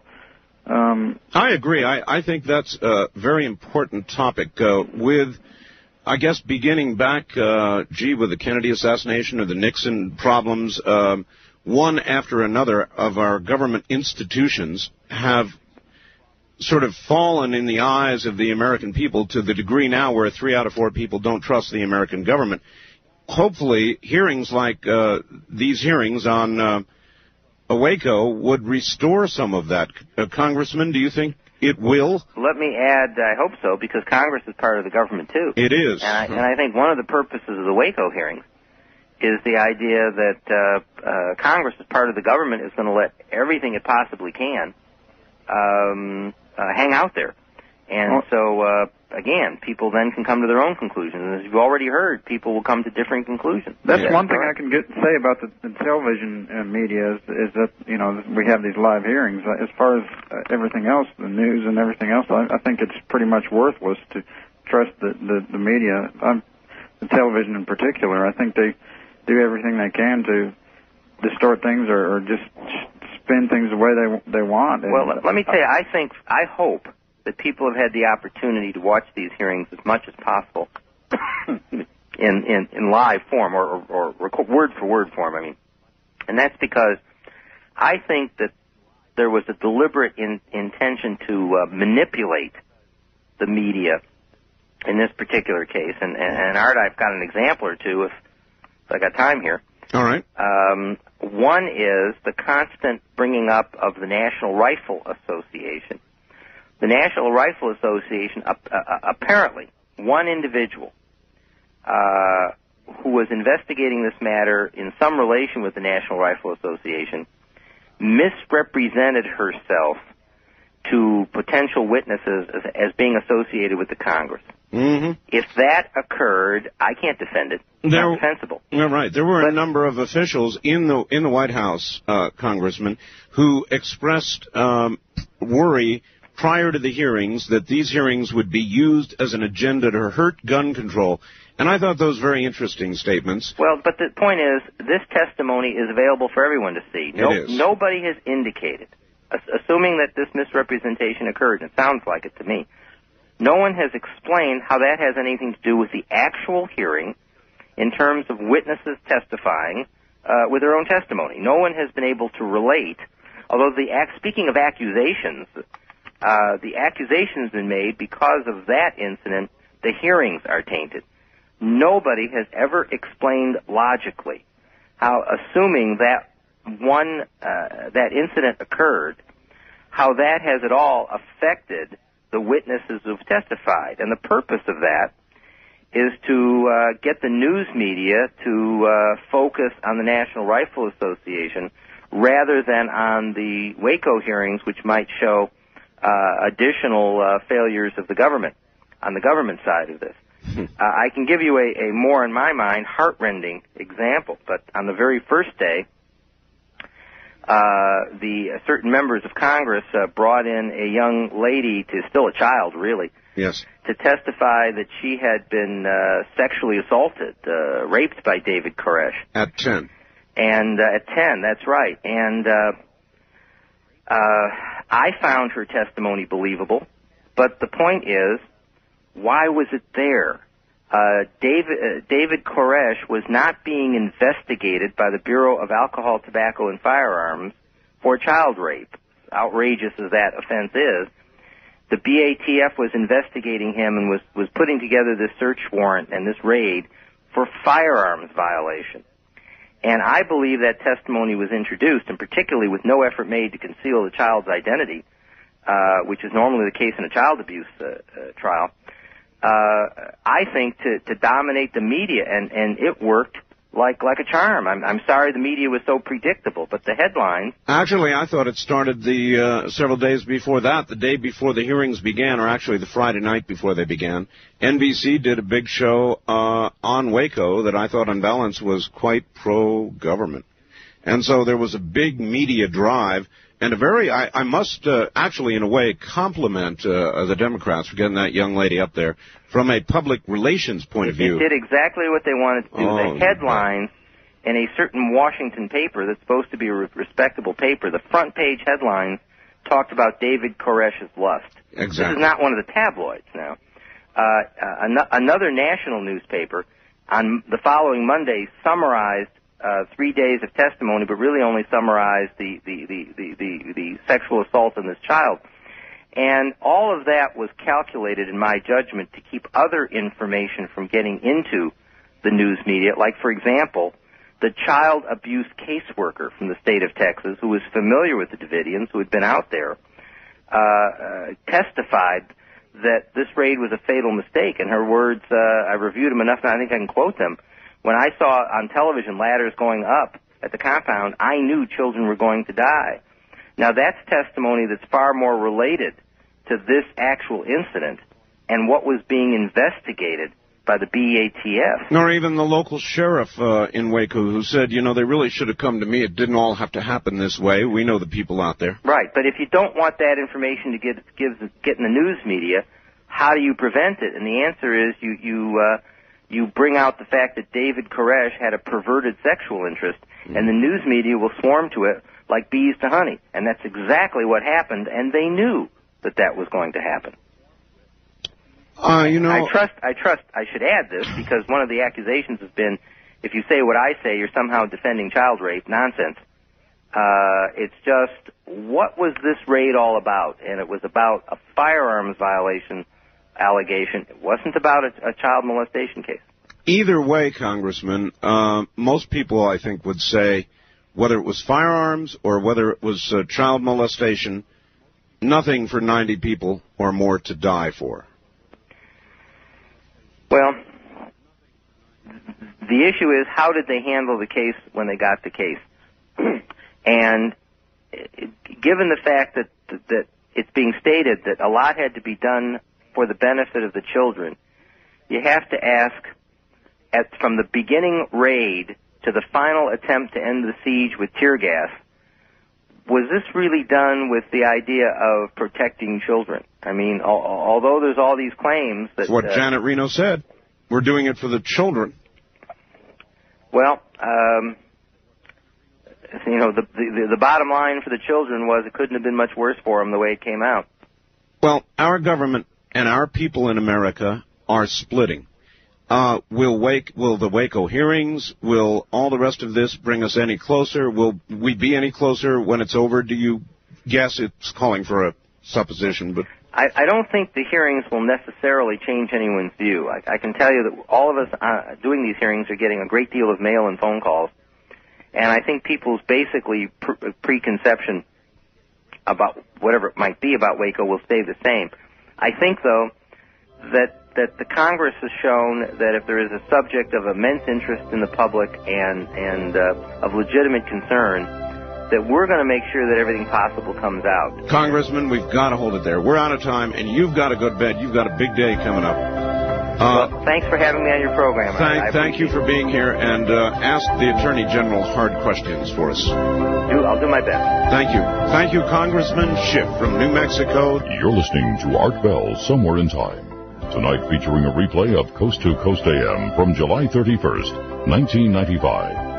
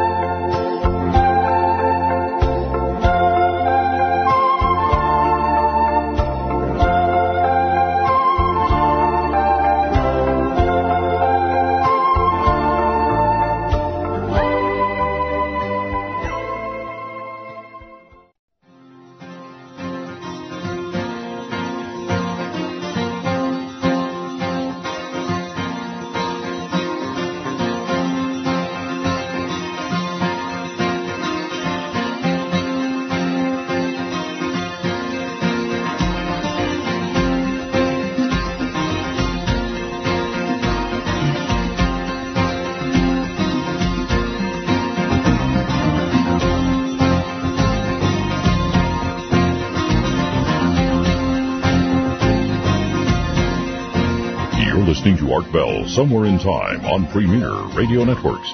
Tonight, an encore presentation of Coast to Coast AM from July 31st, 1995. We just spent, and you missed if you're joining us at this hour, two hours with New Mexico Congressman Steven Schiff.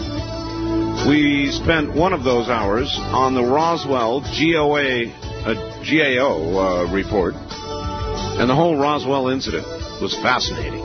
Absolutely fascinating. As the congressman said he was with regard to the Roswell film.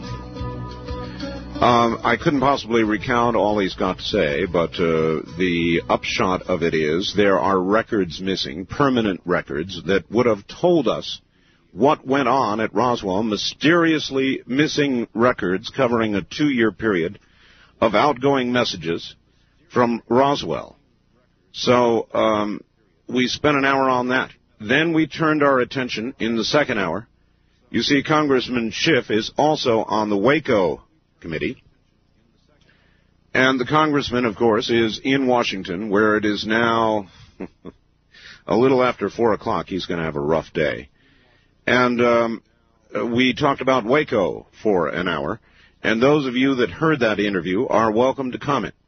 Those of you who did not, you might recall uh, that beginning at 4 a.m. Pacific time, in other words, a little less than three hours from now, we will repeat those two hours of interview with Congressman Schiff. So if your radio station carries the repeat hour or two, you will get it. If not, I'm sorry you missed it. We'll try to repeat it soon.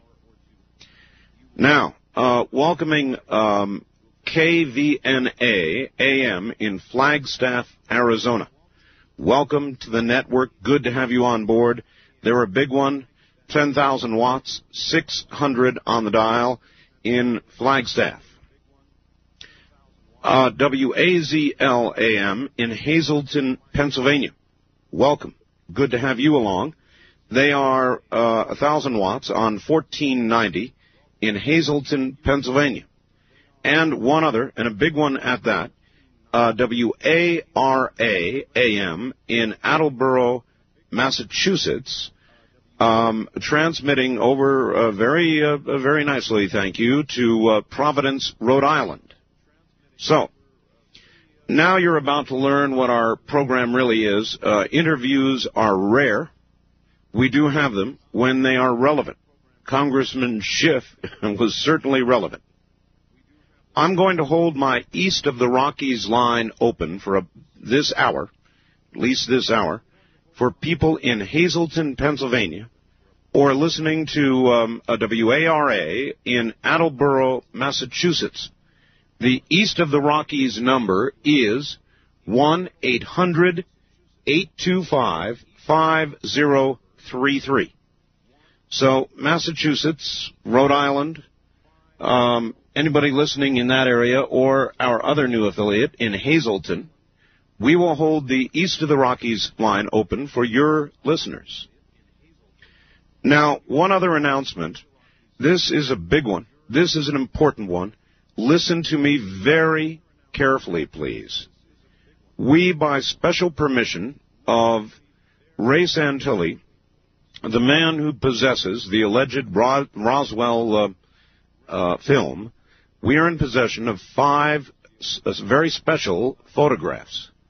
They are to be published in the newsletter. I told you the deadline for ordering to get the issue with the Roswell photographs was coming. I got the following memo from the network today.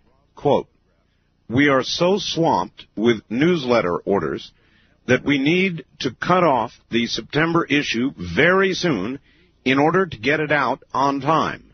I know you've been warning the people about this. The final cutoff for Visa or MasterCard orders will be 6 a.m. West Coast time Wednesday morning when your tape replays go off the air. That's it. When you go off the air around the country, the deadline is passed for getting the September issue. So, which goes out, uh, of course, in early August.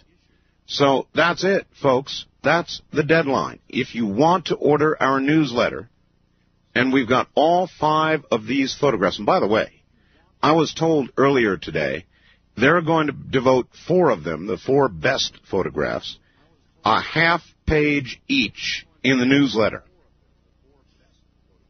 This is going to be a collectible. You know, in the end, whether this turns out as the congressman uh, suggested, uh, he said, well, if it's hoax, it's the best one I've ever seen. And I absolutely agree with that. It's going to be a giant story either way. If it's a hoax, it's the biggest and best ever done. If it's not, these are pictures of an alien being. Uh, if you would like uh, our newsletter, oh, by the way, next month I'm going to stick in a picture of Max the Crystal Skull. You're not going to want to miss that.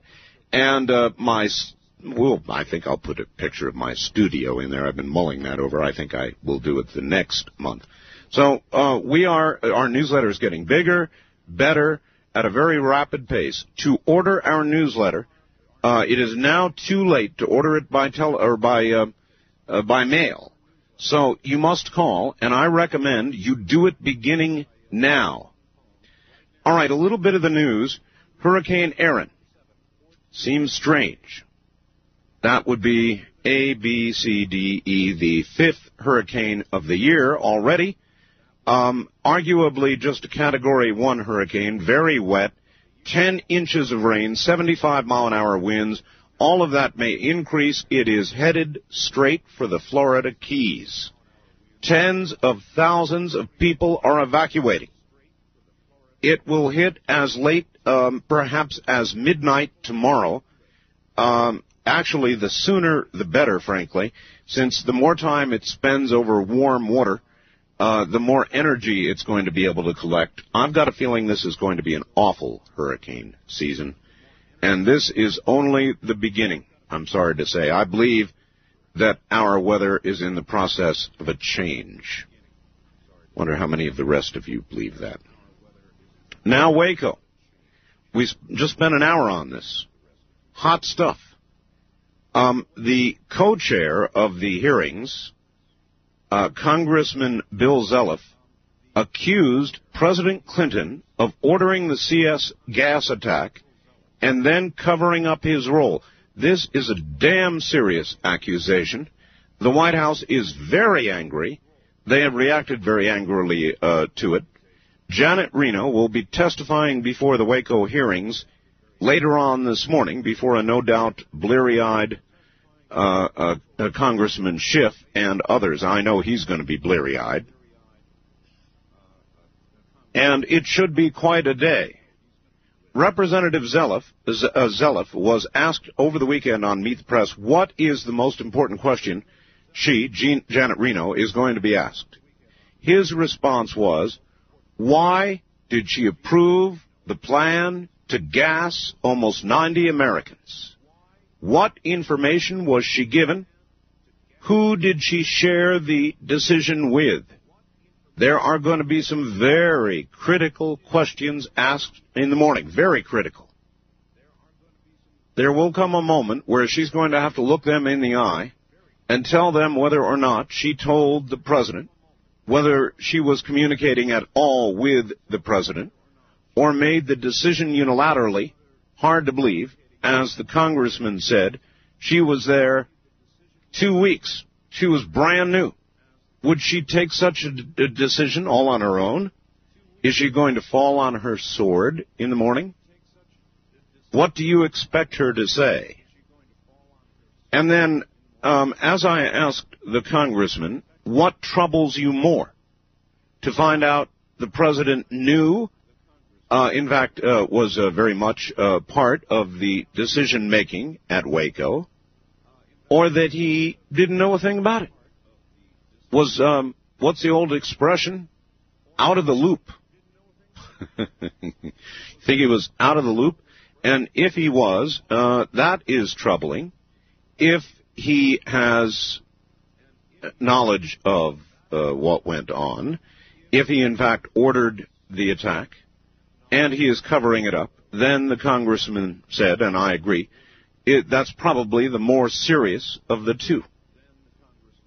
So there you have it, Waco uh, at a critical junction. It's going to be a very important day.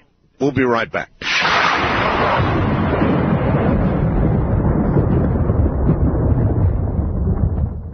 Big, big merger. Disney bought Cap Cities ABC for $19 billion. Holy mackerel. It makes uh, the two of them, uh, Mickey Mouse and uh, ABC Cap Cities, coming together will make them the number one entertainment company in the world. ABC stock went up $22 a share. People made fortunes overnight. All of this done on a golf course. the deal, I guess, was cut on a golf course. Amazing. ABC programming, they say, will not change dramatically. Uh, they own a lot of TV and radio stations, in fact, ones I broadcast on. But uh, a lot of the ABC television affiliates will have, uh, through their network now, more access to programming, Disney programming. So it is, but the latest um, and the biggest of a lot of takeover bids. Uh, a lot of rumors out there. Westinghouse wants CBS. You know, Ted Turner wants CBS. Westinghouse is said to be ready to um, offer about five billion in a bid, trying to get CBS. We'll see. The revolution is well underway. There is in the background the telecommunications bill winding its way through Congress, a threatened veto, I might add now, by the president. You think he'll really veto this? Billions of dollars are at stake. It uh, it's all about virtually a connection to all American homes. AT&T said they've got their whole company on the line. The bill would deregulate uh, entire industries, cable, for example. It would allow all phone companies to compete in nearly every category with each other. It would allow networks like ABC to buy more stations, television and radio. Now there are two views to take uh, about what's going on, about uh, the merger, about the bill winding through Congress. One view would be that there'll be more choice, more competition, and that's good for you. That's good for me. That means we get more choice. Uh, competitive pressure increases, prices fall. That would be my view. Another would be that, oh no, America's communications is consolidating into the hands of a few very powerful people who will now, more than ever, control the flow of information to all of us. I personally take the first view. It's the same reason I oppose uh, any return to some some so-called fairness doctrine. The very diversity of broadcasting in America, television and radio, um, precludes the need for any kind of further regulation and cries out for less. The less regulation we have, the more diversity we will have, and uh, with that diversity, uh, it makes any any thoughts of a so-called fairness doctrine ridiculous. That's my view. You may want to argue that. If you do, you're welcome to. Last week, House Speaker Newt Gingrich said he thinks Vincent Foster did not commit suicide. Quite a, st- uh, thing to say. Which means, of course, he thinks Vince Foster was murdered. So you have to imagine, he imagines a cover-up. Let me tell you what William Safire of the New York Times said over the weekend on Meet the Press. Thought it was good. He said Vince Foster's suicide was related to Whitewater. The files on that were taken the night Vince Foster, in quotes, committed suicide. If he did. Something is being hidden, or not, but nobody ever says this this is the question. Quoting William Safire, quote, Did Governor Clinton take a bribe? Then, did he, as president, obstruct the investigation into it? End quote. That's a damn good question. Do you believe our president took a bribe? And did uh, he then further obstruct the investigation into that? But Safire went on to say exactly what I told you last week. This won't, he said, uh, or will not, lead to impeachment. The Republicans want Bill Clinton there to run against. Both of these, if true, would be horrible indictments of everything that we are and think we believe we are and as Congressman Schiff said, let people laugh. You know, there are a lot of people out there who ridic- rid- ridicule his efforts to, you know, try to find out what really went on at Roswell. And anytime you mention UFOs or any of the rest of it, it makes it easy uh, for the um, uh, the talking heads out there to laugh and say, "Oh, isn't that ridiculous?" and all the rest of it. But as he pointed out, we do have this thing called the First Amendment, and he believes, and I believe, the American people have the right to know whether it concerns Roswell or Waco or Whitewater and the Vince Foster death. We've got a right to know. But look at what this story is saying. It's saying that there is something here, William Safire saying, yes, this is very serious. And the question is whether the President of the United States took a bribe, then obstructed the investigation into that. If he did, that's an impeachable offense. Clearly, impeachable. But then Safire is going on to say, but there's not going to be any impeachment because the Republicans want him there to run against. My God, that's an, uh, it's a really a terrible indictment when you consider it of, of both possibilities, isn't it? One, that we've got a president that committed a cover up, the allegation, that would be equivalent to or even greater than, uh, in importance, uh, what Richard Nixon did. But we're not going to do anything about it because we're worried that he'd be impeached or he'd have to uh, um, resign and go back to Arkansas or wherever it is that he would go, and it wouldn't be used because the Republicans want to win the election. Now that's pretty damning, no matter which way you look at it. All right, we're going to break here at the bottom of the hour. I've got new affiliates in Attleboro, Massachusetts, and Hazleton, Pennsylvania. And so everybody else hold off on the east of the Rockies line and let them get through. Calling uh, Massachusetts, Rhode Island, Pennsylvania, 1 800 825 5033 is the number. 1 800 825 5033. You're listening to Art Bell, Somewhere in Time, on Premier Radio Networks. Tonight, an encore presentation of Coast to Coast AM from July 31st, 1995.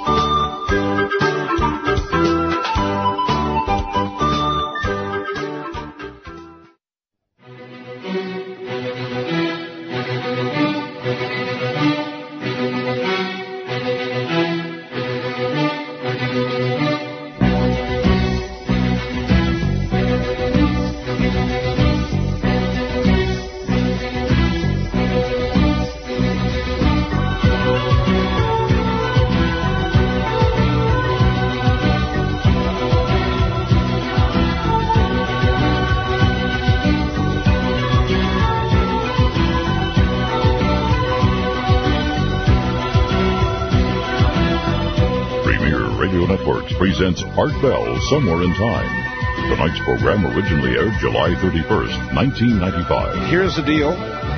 Uh, for the next uh, 25 minutes, it is an honor we bestow on new affiliates. You never know, last minute technical troubles or not, whether you get on the air or not, as they say. But um, we are welcoming uh, WARA in Attleboro, Massachusetts, uh, transmitting on into Providence, Rhode Island, and WAZL in Hazleton, Pennsylvania. So if you're listening to either one of those two affiliates, we're holding a special line open for you and only you uh, for about 25 minutes here. Uh, it's 1 800 825 5033. 1 800 825 5033. And then we'll open it up wide at the top of the hour for anybody east of the Rockies. Normally, that's what that line is for. First time caller line, you're on the air. Hi. Hello there. Art, Yes. this is Ray calling from Federal Way, Washington. Hello, Ray. How you doing? Okay. Hey, I love your show. Listen to Thank it you. every night. Something I've been thinking about this Waco thing. Yes, sir. Um, up here a few years ago, there was a, one of the federal government's most wanted uh, holed up at a house over on, I believe, Vashon Island. Strangely enough, he was burned out. Mm-hmm. Uh, a few years later, there was Gordon Kahl back east somewhere. Seems to me he was burned out. Mm-hmm. It was my understanding also that the uh, uh, Randy Weaver thing, uh, there was talk about trying to burn out Randy Weaver. Now the Waco thing, and it just kind of makes you wonder. Well, I guess it's making a lot of people wonder. There's a big survey today showing three out of four Americans do not trust the government. And uh, I'm afraid that's increasing all around us. I don't know what we do about it. Um, Congressman Schiff uh, was wise enough to say that after the Waco hearings, he doesn't think uh, that it's going to change a lot of minds on either side. And cynicism in America that is dangerous. I believe, uh, thank you for the call, that it is absolutely dangerous. Where it's going, I don't know. You're listening to live talk radio because whatever radio station you're listening to uh, is uh, nice enough to put it on for you this time of the morning instead of somebody's uh, regurgitated repeats. Uh, east of the Rockies, you're on the air. Hello. Hello there. No, you're not. Uh, wildcard line, you're on the air. Good morning. Uh, this is not the right? Uh, this is the wild card line. Yes, it is. Yes. Uh, this is the shadow. Uh, the reason why I called, called I want to ask you three questions uh, or three things I want to mention. Uh, first of all, uh, my dad lives up in Crescent City. I was wondering any uh, station you could recommend uh, that might be up there that he might be able to pick up. That's up at the top of the border of California and Oregon. Crescent City, you know, it seems to me like, uh, The, the, the closest I would think would be Portland, but I could be wrong. Maybe you have one in Chico Station. uh, oh yes, uh, of course we have Chico. K-P-A-Y and Chico on 1060. Uh-huh. Uh, the, net, the other question is, you know, you have a lot of people that don't have fax machines and stuff like this, Yes. and they want to get a hold of fax. They can go. To, uh, those people can go to what you call uh, uh, photocopy stores. And Send a fax. right, right. Some of them are open Sure. 24 hours, Oh, that's right. and uh, that should be mentioned. Although I've tried to fax you from there because I don't have a fax, and, and I got a busy signal. I tried it a couple times, and so I understand maybe just as difficult as calling on the phone. I don't know if that's true or not. Well, actually, faxing is cheaper uh, than almost anything else you can do because you can uh, disgorge a fax across the country at this time of the morning uh, in about 15 seconds. So the price of a one-minute call across the country early in the morning is um, very. I mean, it's pennies. So Right. Well, one one time, one morning I was trying it. Like I got off work and I tried it 6:20, and I was just trying for about five minutes, and I was surprised. It, it was busy, and they couldn't get through. Mm-hmm. All right, sir. Thank you uh, very much. And again, reminding you, holding open um, for about another 20 minutes uh, our East of the Rockies line for people who are listening to WAZL in Hazleton, Pennsylvania, and WARA uh, in Attleboro, Massachusetts. 1 800 825 5033. As usual, it is clogged up with people who aren't hearing me, and so they can't get through. I sure would like to let them get through. I try to do this for new affiliates from time to time as sort of a way to celebrate their arrival. Now, the Packwood hearing. The Senate Ethics Committee decided today it's not going to hold public hearings, so we're not going to hear about it. Hmm, wonder what prompted that. Barbara Boxer is trying to throw it all open. I don't think she's going to do it. A lot of it would embarrass a lot of people, and so they're going to do it behind closed doors. But they promised to release all the information. You gotta wonder if it'll come through a relative of the guy who dealt with the information down at Roswell. O.J. Simpson, Marcia Clark now saying she can prove the bloody gloves worn by the killer belong to none other than O.J. Simpson. That uh, they've got uh, pictures uh, from football games of years past showing O.J. wearing what else? Those very gloves. I've got a lot on Susan Smith this morning as well, and we'll get to that. Wildcard line, you're on the air. Good morning. Yeah, Art Yes. Yes, I'm calling to say that um, your your format is getting too plain. I, in my region, I don't get the uh, your after night, you know, your uh, your other show, and you don't talk more about adverse things like aliens and stuff like that. You're getting too political, like Rush Limbaugh. Well, it's a different thing every night, sir. And uh, Well, I know. I listen every night. well, then you heard me. Didn't you hear me do an hour with Congressman Schiff on Roswell this morning? No, no, I didn't. What about After Dark? Gee, I'm sorry you missed that. Was that a good one? Uh, well, uh, gee, Congressman Schiff is the one who uh, got the investigation going, sir. But about Roswell, don't you know about that? Yes, of course I do. Yes, I do, because I listen to you all the time. Well, then you missed it.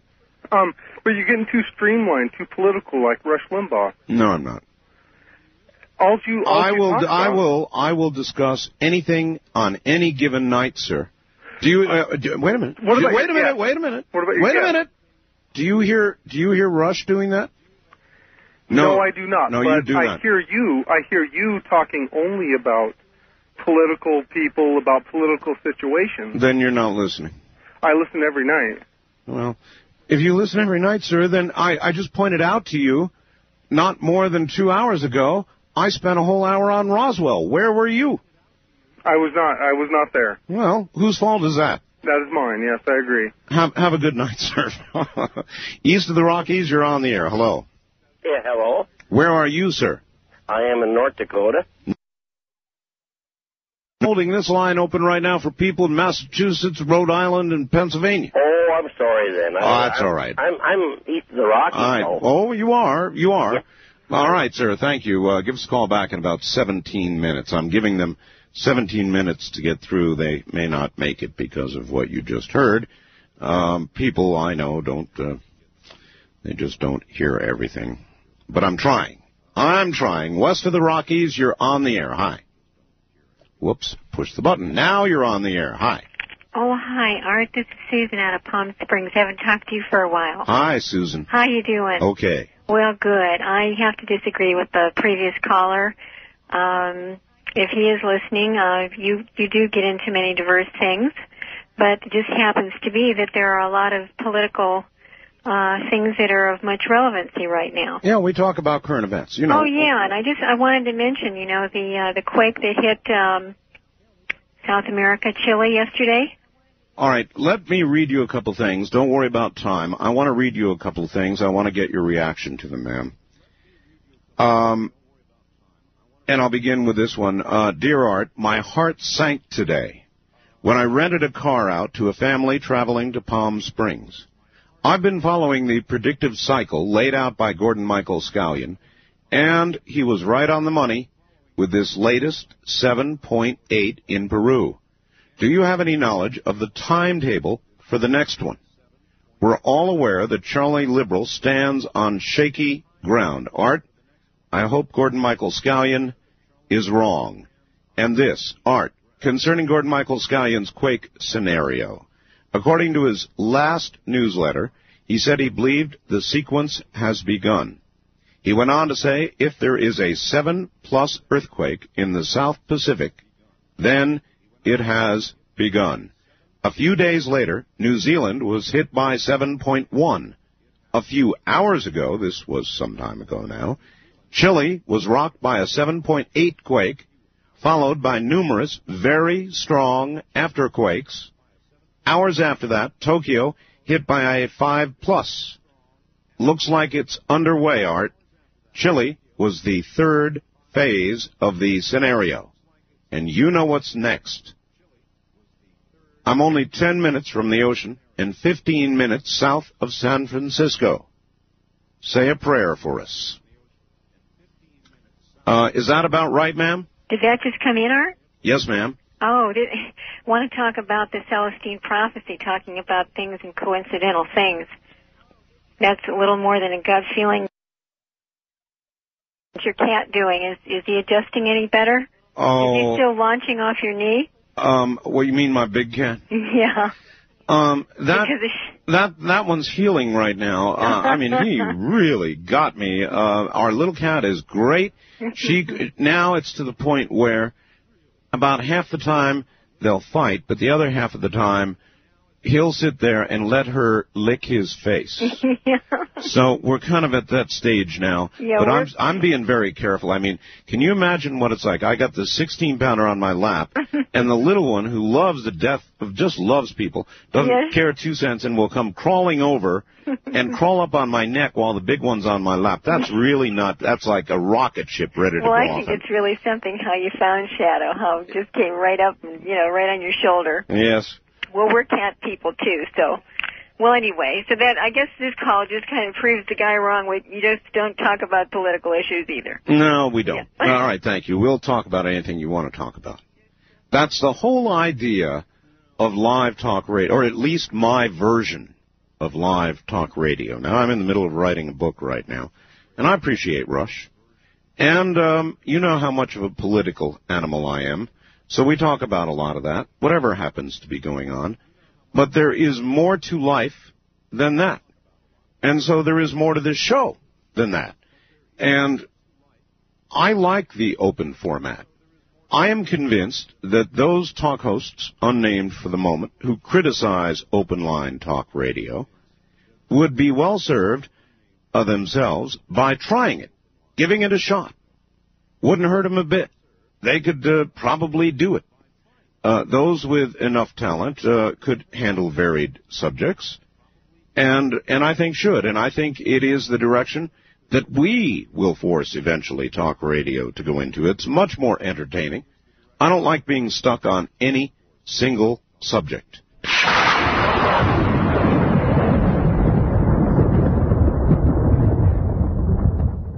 East of the Rockies, you're on the air. Hello. Yes, hello, Art. Yes, sir. This is uh, Frank from Longview. Longview, Washington? No, Texas. Texas. Uh, Frank, we're holding this open for Massachusetts, Ro- Rhode Island, and Pennsylvania. Had my radio off. All right, thanks for the call. But they can't get in because everybody else is trying to get in. So let me try one last time here. Uh, I may have to give up on this idea of letting affiliates trying to get through, try to get through when they're new because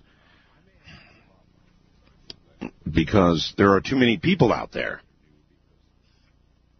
Nevertheless, once more, he says, if you're listening to WARA in Attleboro, Massachusetts on 1320, or WAZL in Hazleton, Pennsylvania, and only if you're listening to those, call us now at 1-800-825-5033. It is a free call. We're trying to celebrate your affiliates joining us, but that line is jamming up with other people who just aren't listening. The number is 1-800-825-5033. West of the Rockies, you're on the air. Hi. Hi, um, I was calling to uh, share my view on the death sentence. On the death sentence? Yeah, on like on capital punishment itself. All right.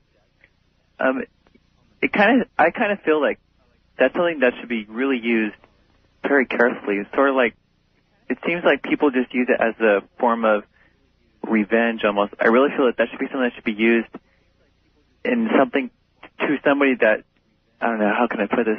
Well, all right. Let's get specific. Susan Smith in uh, South Carolina. I feel she shouldn't get the death sentence. That she should or shouldn't? Shouldn't because of the fact that she did something as malicious as it may be was not really a danger to society as a whole. Mm-hmm. And I think someone that proves himself to be a danger to society as a whole, say Charles Manson, would deserve the death sentence because you're protecting society and its existence. Boy, I don't know if I follow that or not. Um, I also did not think, uh, under the circumstances, and there were mitigating circumstances for the sentence. I mean, she did the crime. But generally in murder, pre-planned, pre-thought, premeditated, cold-blooded murder, I am a believer in the death sentence. Hmm.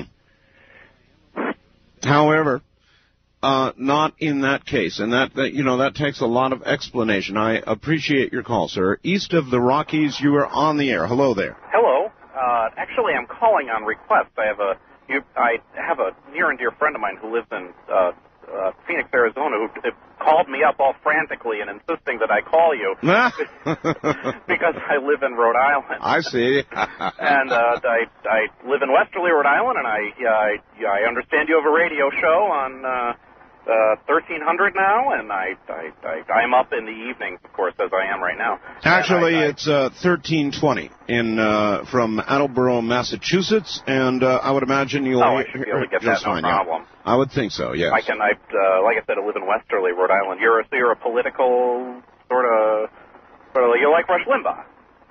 I enjoy Rush. I don't do my program as Rush does. Oh. In other words, I don't limit uh, discussion to politics by a long shot, and there are some nights when we uh, we never talk about it. Oh, how long is your program? Five hours. Five hours. Five hours. Are they? Do they carry the whole show, or do they just? Well, I, I believe that there you'll get four hours of the show Okay. from uh, two to six in the morning your time. Oh well, I'll I'll certainly uh, try to listen. I I. I, goodness gracious, I don't know what to say. Well- uh, but I am I. Are you? You're nationwide. I take it, of course. And Oh yes, oh well. Uh, about 194, actually five or six affiliates now, something like that. well, congratulations to you, sir. Thank you. Uh, I, I, I, I'll, I'll clear the line because I, I, All right, like, I- I don't have much to say. I'm- my, I my friend called me. Uh, hello. Ian. And, All right. Uh, and I'll uh, see you later. I All guess. right. Hello, Ian, and I'll see you later. We're going to take uh, just a little bit of a sample of uh, what's out there right now. West of the Rockies, good morning. You're on the air.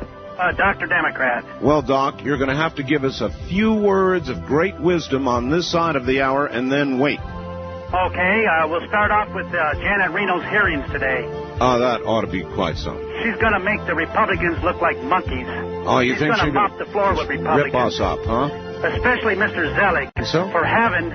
She, uh, he has absolutely no proof that Clinton made the uh, decision, and she's just going to make him look like a fool that he is, and show it. And Charles Schumer is too. All right, on that note, Doc, uh, hold on while we all consider that incredible statement you just made that somehow you know that Zeliff has got nothing to back it up. Hmm. Fools, huh? We'll look like fools. Well, we'll be right back. You're listening to Art Bell Somewhere in Time. Tonight featuring a replay of Coast to Coast AM from July 31st, 1995.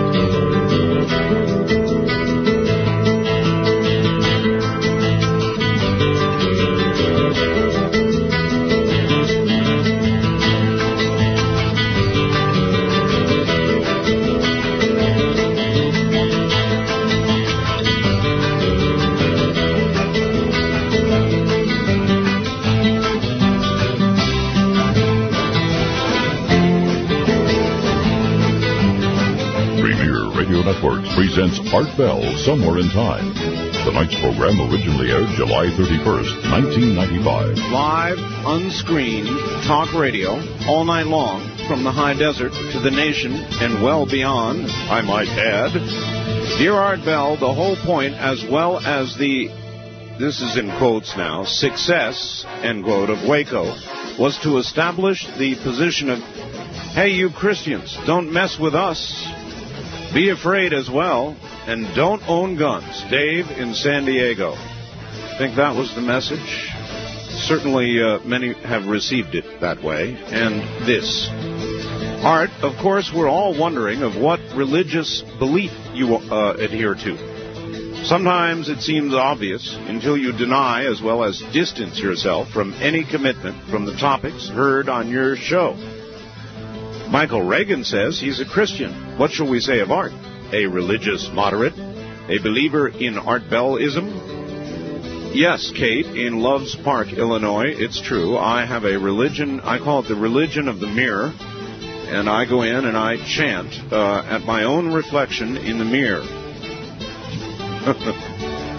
I, uh, Kate, I have no structured religion to answer your question. I don't mind answering it straight out. I believe in a maker, believe in our God, I believe in Jesus. I guess that makes me a Christian, eh?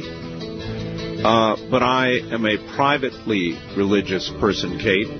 I was baptized a Lutheran. I went to Sunday school when I was a kid. I uh, I have doubts and concerns and worries and hopes and dreams and curiosities about our Maker and about religion, but I have no specific religion, Kate. I spent a lot of my life searching, investigating many religions, some of them odd, some of them mainstream, and I never settled on any, Kate, so I don't know what that makes me. Uh, you imagine the mirror if you wish. East of the Rockies, you're on the air. Hi. Mr. Bell. Hi. It's a pleasure to talk to you. And to you, sir. Uh, first of all, I'd like to uh, say that I really appreciate your show. Thank you. Um, you helped take the L out of lonely nights. Where are you? I'm in Bozeman. Bozeman, Montana. Montana. Okay. Yes, sir. Uh, the reason why I called uh, was I, I wanted to tell you my Bigfoot story. You have a Bigfoot story. Yes, I do.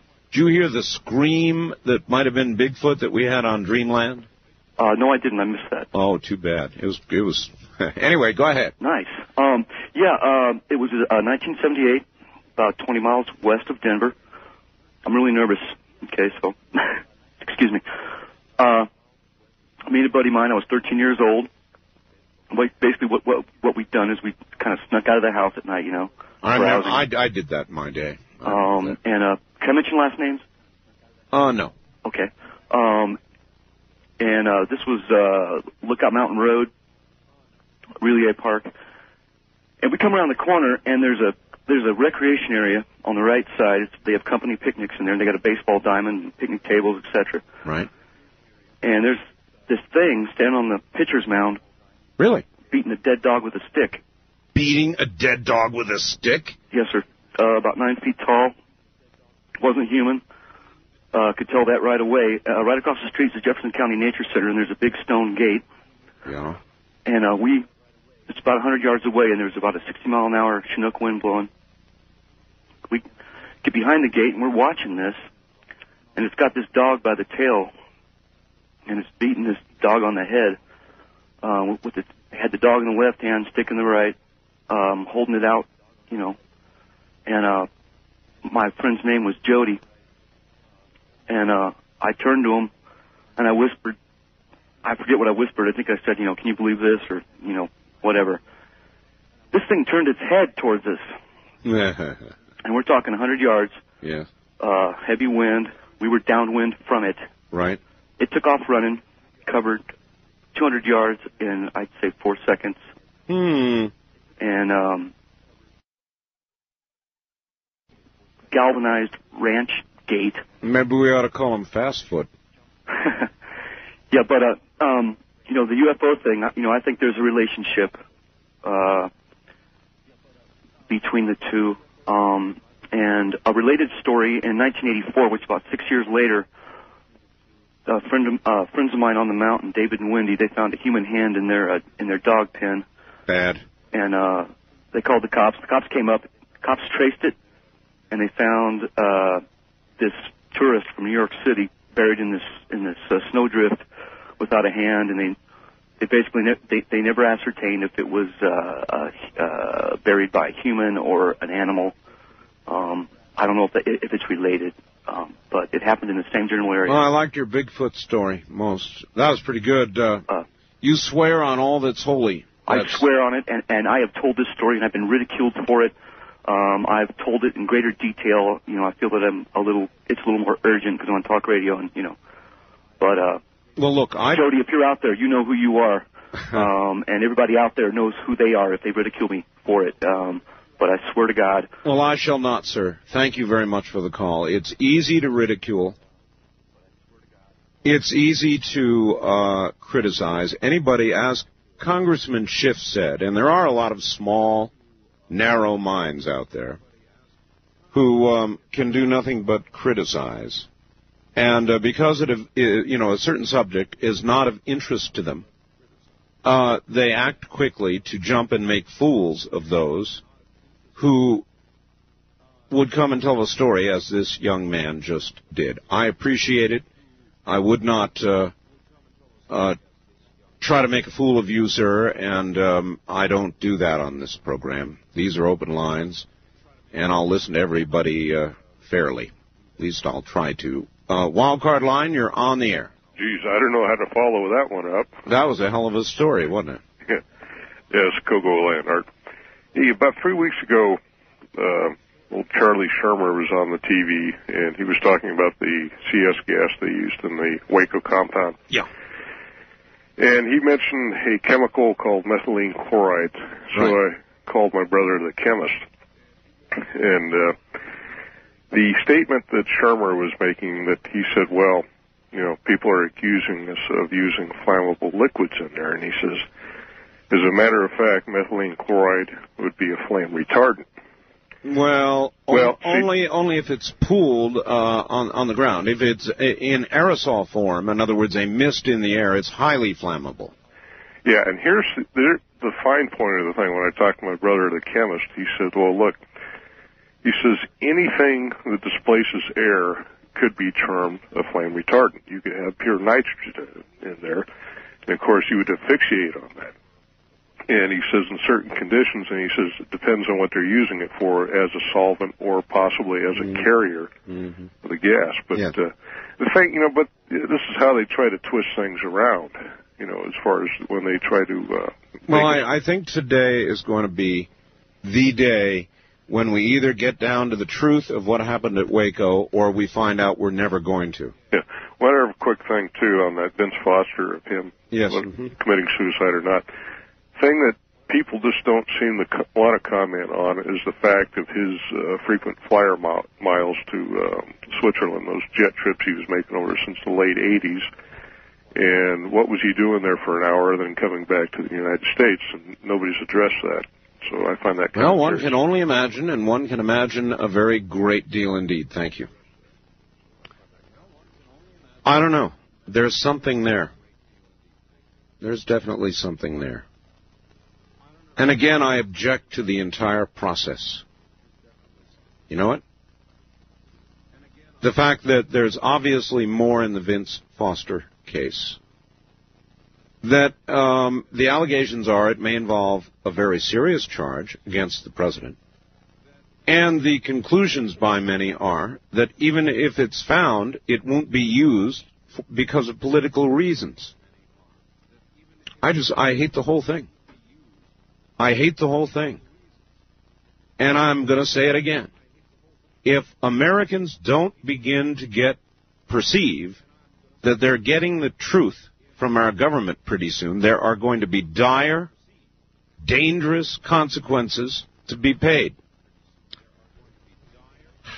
West, or wildcard line, you're on the air. Radio Free America. Hello. Yeah, I don't like it much either, but that's the way it's working, unfortunately. You know, we we they didn't even ask the questions, Art. You, you, you got to ask the question: Why wasn't Sarah Baines uh, called to testify the the jury for women in the trial in San Well, Antonio? don't give up the ship yet. This is going to be an important day. Why wasn't James Bovard, uh, who we might want to have on your program someday, the the, the uh, journalist from the Wall Street Journal, te- called to testify? Why wasn't anyone uh, from the uh, state uh, uh, investigators uh, investigating the uh, child abuse and molestation Yeah. charges called? that Did you did you hear Congressman Schiff earlier? Yes, I did. And also, he- you know, they still haven't uh, asked uh, any of these agents about the missing infrared video, Mm-hmm. the missing audio uh, uh, recordings, and the missing uh, ATF uh, um, uh, video. Also, uh, you know, why uh, a Parkland Hospital was notified, uh, you know, at six o'clock in the morning how many uh, burn uh, units they had in their hospital. Yet there weren't any there weren't any fire trucks there. Okay. Well, we've all heard this so many times, sir. We kind of know what wasn't, uh, what hasn't been uh, uh, testified to so far. But don't you think, Art, that uh, if they don't, if they're not going, to, they're not going to ask, if they're not going to even ask the questions, then they're really not trying to get to the truth. Well, I'd be more inclined to be in agreement with you when it's over and it hasn't happened. I mean, it's not over till, yet at all, sir. I mean, come on.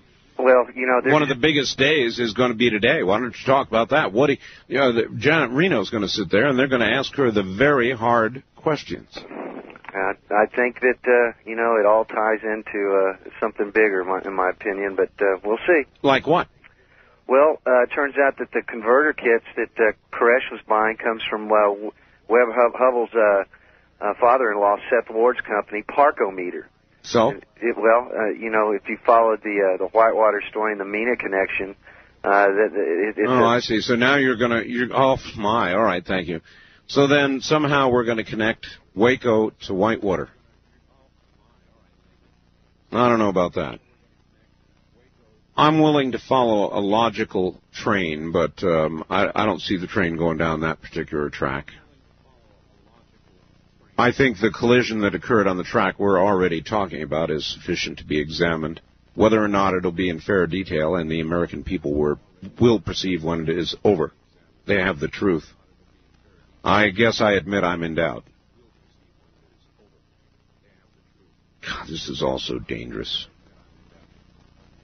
I worry so for this country, and you should too. It's still a great country. Do we really want to screw it up? Do we really want to break faith with the American people to the, to the degree that things become dangerous? Do we want to do that? I don't think so.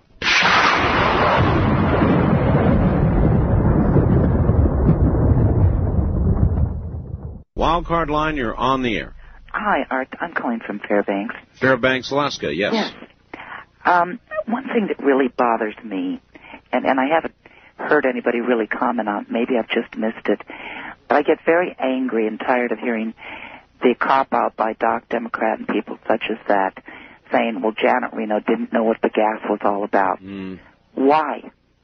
I mean, this is a lady that is the top decision maker. And she, they are going to allow, whether it be Congress or anyone else, to use a cop out. I didn't know what it was. And then they keep referring to the fact that her biggest concern was molestation of the children. Mm-hmm. That would have been a concern of mine had I been the proper law enforcement agency that should have been looking into that. But that is not a federal offense that feds cross the line. That would have been the Texas Rangers or the police officers within that area, mm. which had checked on it and had found no sign of it. I know.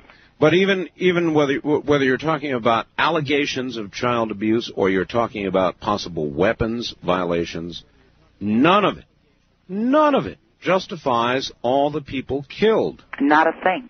That's that's the point. And I do not agree with David Koresh. I, I don't know him well enough to disagree. All I know is the way our government handled it was, in my opinion, very improper. They're using cop outs, very cheap cop outs that the Republicans seem to be allowing them to get away with, hmm. which I don't understand. Being a Republican myself, a moderate to conservative person, I'm very disappointed in the whole process. I don't really truly understand what's going on here. If there was no intention of ever getting to the truth, they should not have put the American people through this, allowing them to believe that the truth was going to come out. Now, I listened to you prior to the the hearing starting, and you were a man that sounded very excited that now America's going to know the truth. I shared that same feeling, Art. I thought it's time. But as we've watched the hearings, it's one of the largest farces I've seen pulled on the American people. And even though I am a moderate conservative Republican, I am so disappoint, disappointed in the actions of most of the Republicans involved that I don't see what hopes they have for next year as far as another sweep such as we had in You know, November. I, I'm starting. Thank you. I'm starting to care a lot less about them, uh, the Republican hopes, the Democrat hopes, than I am for America. Is that a nonpartisan expression for you, hmm? or what?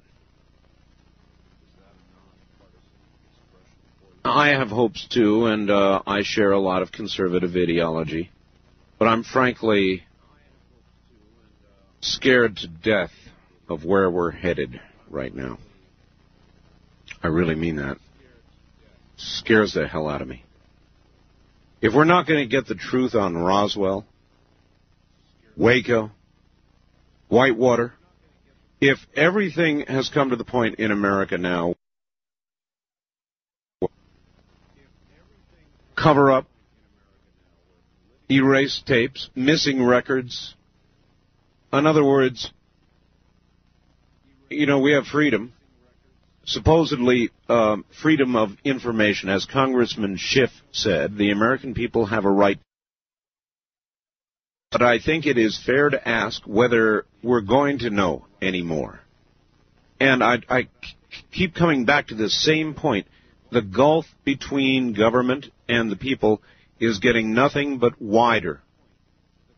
And if these hearings end uh, with no clear answers, without the truth having been laid out, then the, the degree of danger goes up about three notches. Don't you all see it? Don't you see what it's going to lead to?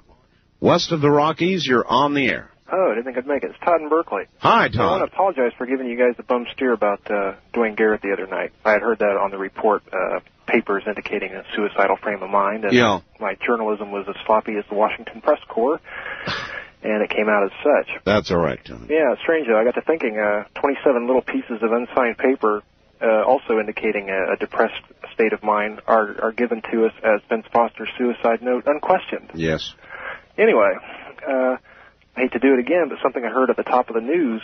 It's a memo from Mack McLarty. Yes. Did you hear about that? No. Oh, okay. Uh, words to the effect that uh, the White House was to be kept informed throughout the course of the Waco events. It was uh, dated March 1. Well, that's that's what the congressman that I just had on said. Yeah, well, evidently there's a paper trail, though, if they will pursue it. Well, if they do, and if the president lied to us about this, then then you've got cover up, and then you've got a problem. Yeah, this is something I've been wanting to say. That's really damning. I mean, thanks Republicans, you're doing us a great big favor. You know, thanks for nothing. The if this guy needs to be gotten out, then damn it, get him out. Mm. Oh, they they just want to weaken President Clinton so they can run against him. What does that say about you know their their self image? I think it's damning to both sides. In other words, if they come up with something that would be impeachable, they wouldn't use it. That's damning. that is. If, I mean, if, if there's something that's impeachable, then he ought not be in there. That's damning. Bo- either way, the whole system is totally they, they're listening to too many polls because they think it's a dead heat. Uh, Yeah. if, you know, if, if my own you know man on the street opinion's worth anything, the man hasn't got, uh, Clinton hasn't got a chance. well. I wish I believed that. Uh, and Doc Democrat, Yes. he- he's what I call a true believer. I mean, nothing, nothing I think would ever come about. I, you know, I would use a different phrase. I would say Doc Democrat is a political operative, Oh, really? a spinmeister. Oh, okay. He really ought to be in the administration. Well, well, Clinton could barf in the Japanese prime minister's lap, and he'd have something good to say about it. Thank you for the call, sir. That's right. Well, he was just expressing his feelings about trade policy. And I thought he did a great job, Art. I mean, what greater way is there to express your distaste for what your host is trying to sell you than throwing up in his lap? It was a masterful political stroke. sure, Doc would say that. These are interesting times to be living through, aren't they? We've got a Category 1. Hopefully, it will not move to 2 hurricane with a great deal of moisture moving straight toward southern Florida. Tens of thousands are evacuating. It's going to be a rough season. You're listening to Art Bell Somewhere in Time on Premier Radio Networks. Tonight, an encore presentation of Coast to Coast AM from July 31st, 1995.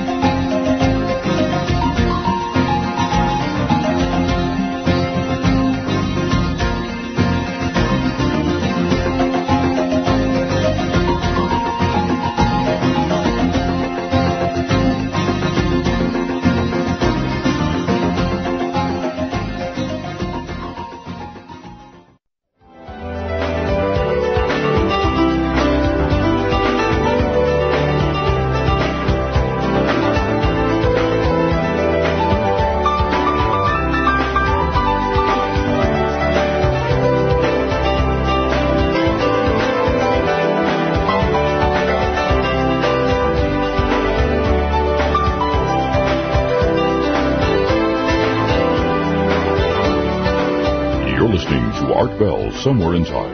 Tonight featuring a replay of Coast to Coast AM from July 31st, 1995. Good morning. Uh, somebody was kind enough to fax me a copy of the London Observer.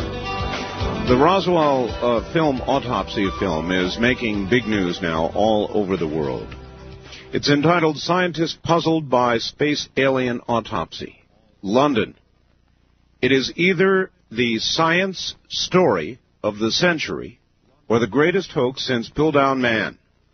Either way, television footage of the dissection of two aliens to be screened worldwide late next month is expected to stir considerable controversy. The film was allegedly made in the wake of the Roswell incident, an event famed among ufologists who believe extraterrestrials were indeed found after a flying saucer crashed at Roswell, New Mexico in 1947, and that's just a bit of it. It's beginning to make big headlines. Art, read this on the air. I have just downloaded the Roswell autopsy photos. For those who are serious about UFO research, this is a must have. They had better get your newsletter if they're not active computer users so they can see these photos immediately.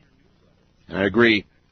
Art Bell, what do the Ford what do the four dead BATF agents have in common? The last caller was also right. They tried to kill a lot of birds with a stone at Waco. How can they tell the truth?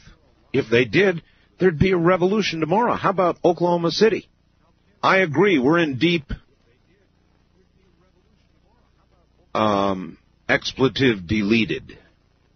Dave in Redwood City. Thanks, Dave. Uh, east of the Rockies, you're on the air. Hello, Mr. Bell. I can barely hear you, sir. Yes. Where? It's called New Orleans. Yes, sir. Yes, uh, you were surprised that Janet Reno refusing uh, refusing to uh, accept any blame for this, acting like she didn't do anything wrong, and and she would, uh, you know,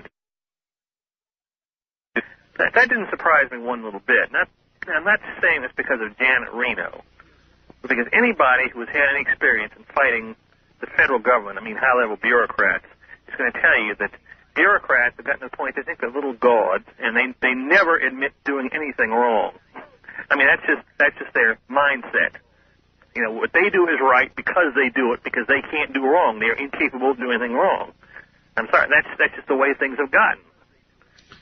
Well, um, it's to a point now I care much less about them than I do the relationship between the American people and what they perceive as their government. It's getting dangerous. Well, if, well it, it, I think it'd be a lot more dangerous to people uh, sat around thinking that they had a government they could trust when they don't. I mean, it's a lot better if they know the truth, if they if they have a have a have a realistic appraisal of what the government is, and if they sit around in other there, words, it's cool if we know they're liars because we'll just accept them for that. No, that's not true, sir. no, it's, It's you, not true. I, I understand your argument, but it's it's specious. Uh, you'd, rather, you'd rather people think that these people are, are truthful than really liars.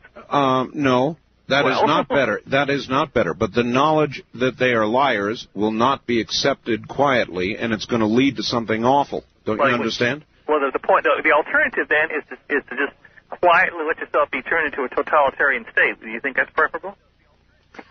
No. Well, I don't. I mean, that, that's the alternative. Sometimes there aren't any easy alternatives. You know, I mean, the point is, that are people going to sit, sit around with themselves be turned into into robots, little puppets, or are they going to do something about it? Now, the, the the alternative may be unpleasant, but you know, what choice do you have? I appreciate the call, sir. I, look, I don't know. I can tell you that I would not allow that, nor would a lot of Americans of my generation. Now, of the next generation, I don't know.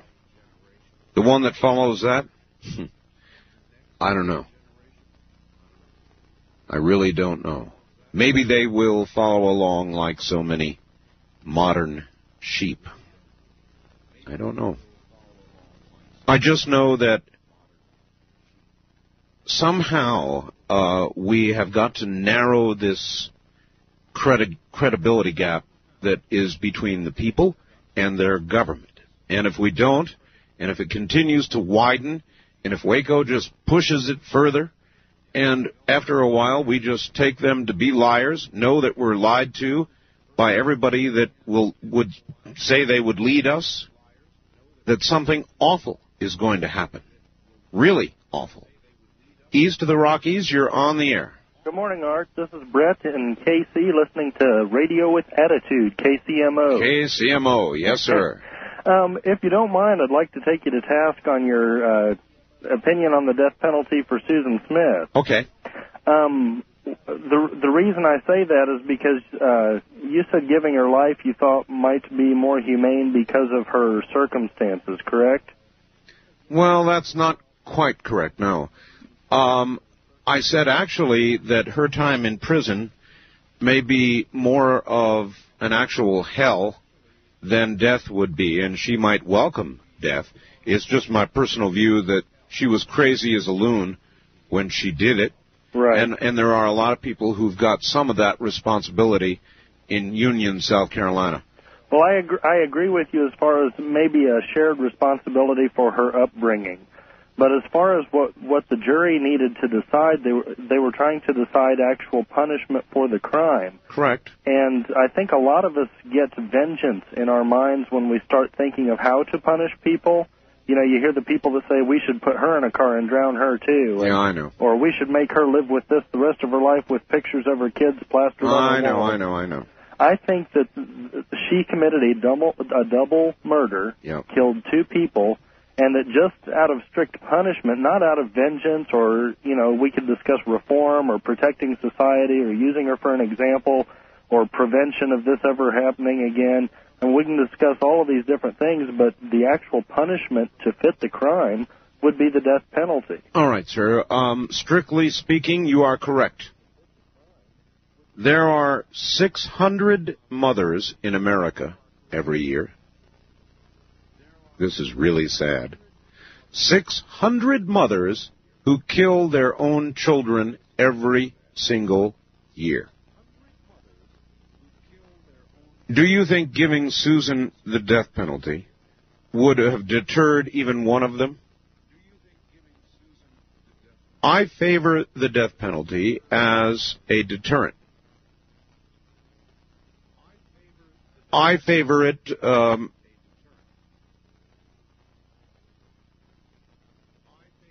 as the Bible suggests an eye should be given for an eye. But only under the worst circumstances. And to me, I'm going to say it again, there was a difference between some guy who runs into a 7-Eleven, points a gun at a cashier, says, give me all your money. The guy opens up, gives him all the money. The guy starts to leave and then thinks no and puts a bullet through the guy's head. A lot of that going on these days. That's a mindless, premeditated uh, murder in the commission of a, a felony.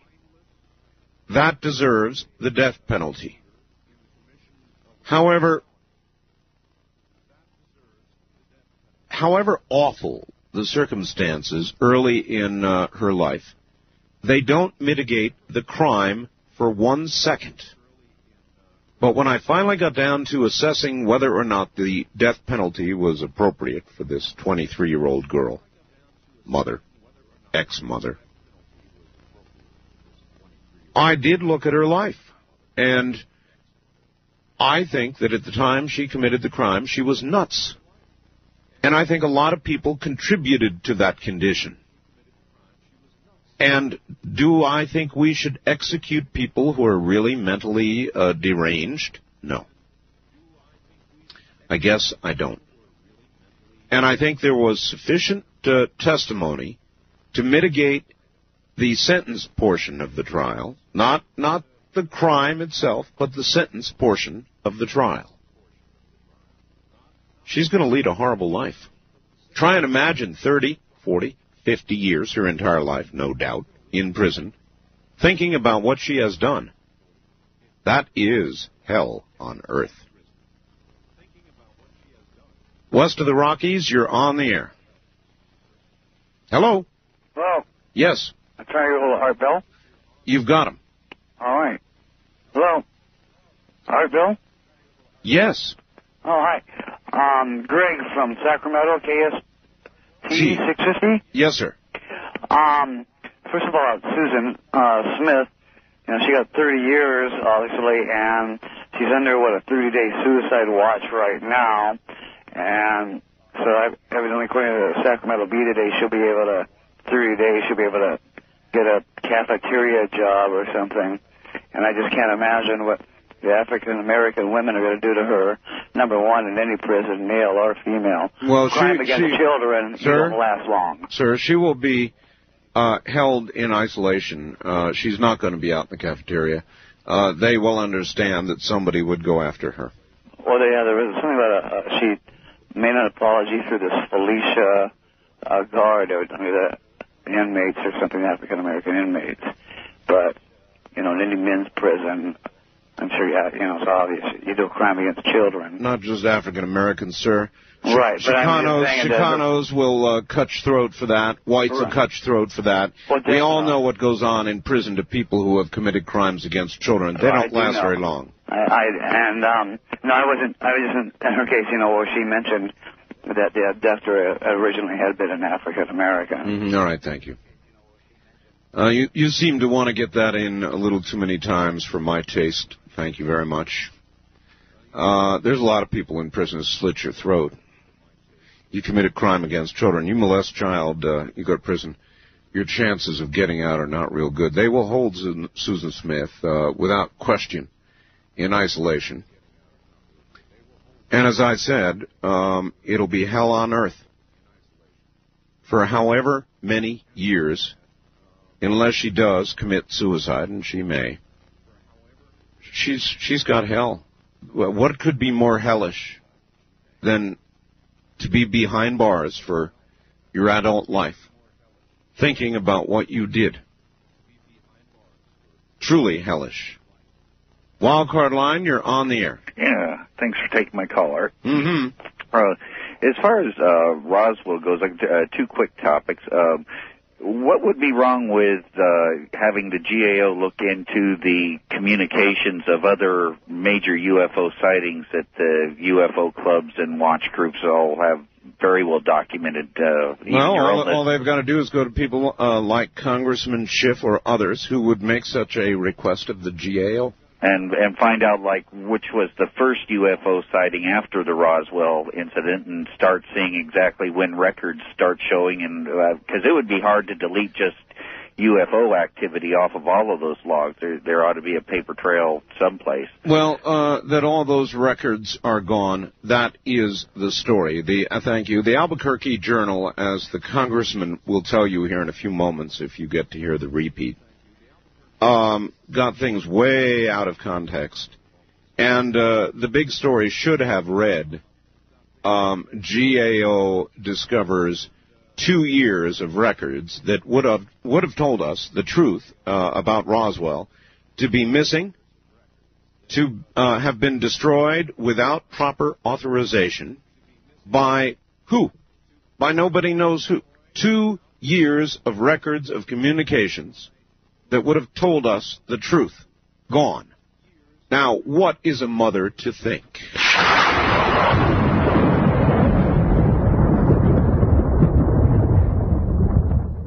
West of the Rockies, you're on the air. Hi there, this is Pete in Portland. Ding Hello. dongs, Mr. Bell. Hi, Pete.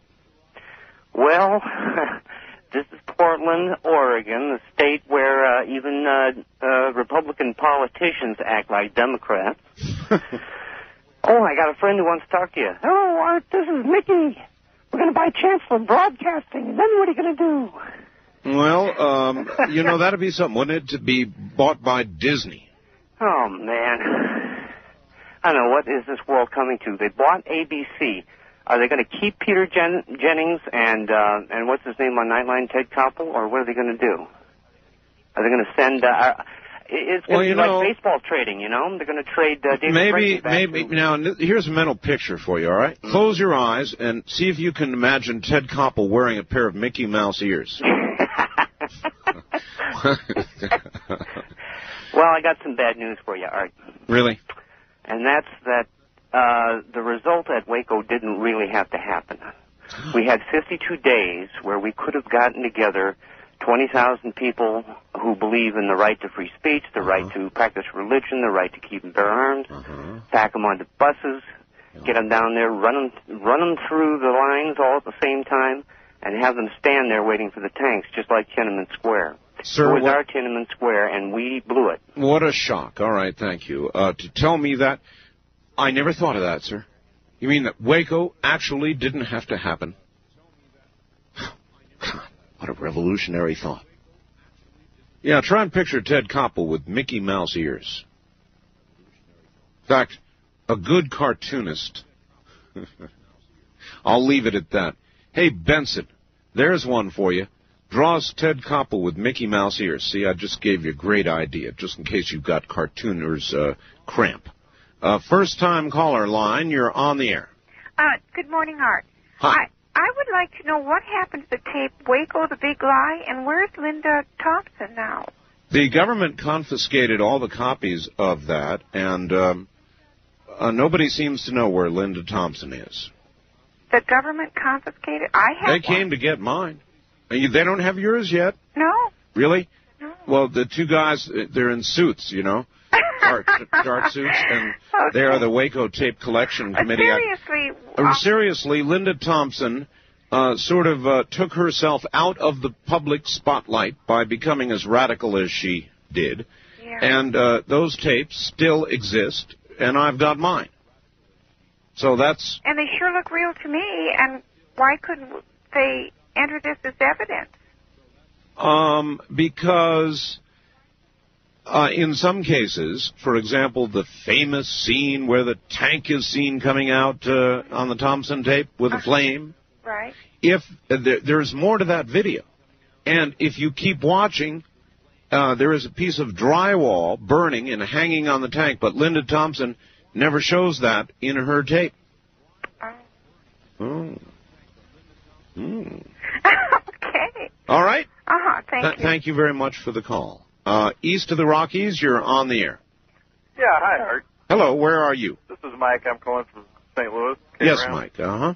Yeah, I have listened to you for a couple of years. First time I've ever called. I just can't believe nobody's ever uh, heard of CS gas. It's not tear gas. It's like uh, comparing CS and tear gas is like comparing a BB gun to a 45. Mm-hmm. I was in the Army uh, about ni- early 1970, and uh, they did it to us in Fort Knox, Kentucky, in training. And you can't see, you can't breathe. We had people bouncing off jeeps, bouncing off trees. That that could answer what how something could have got knocked over because all you want to do is get into the open air. Sure. There's no to call it tear gas is a is a farce. Well, as Doc said, uh, that's why they punched those convenient little holes in the side of the building.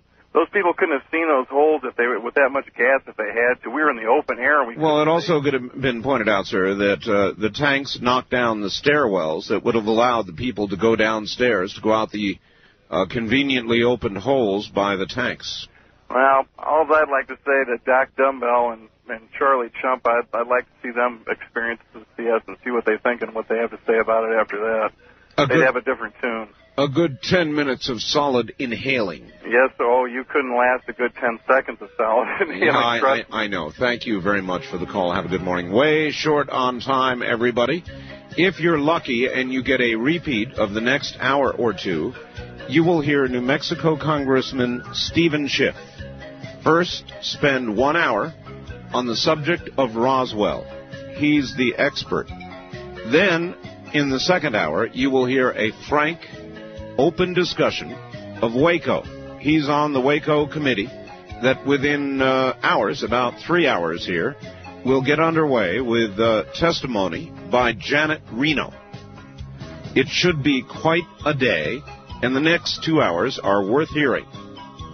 Either way, I thank you. From the high desert, don't forget, deadline for the newspaper from the high desert. Good night, all.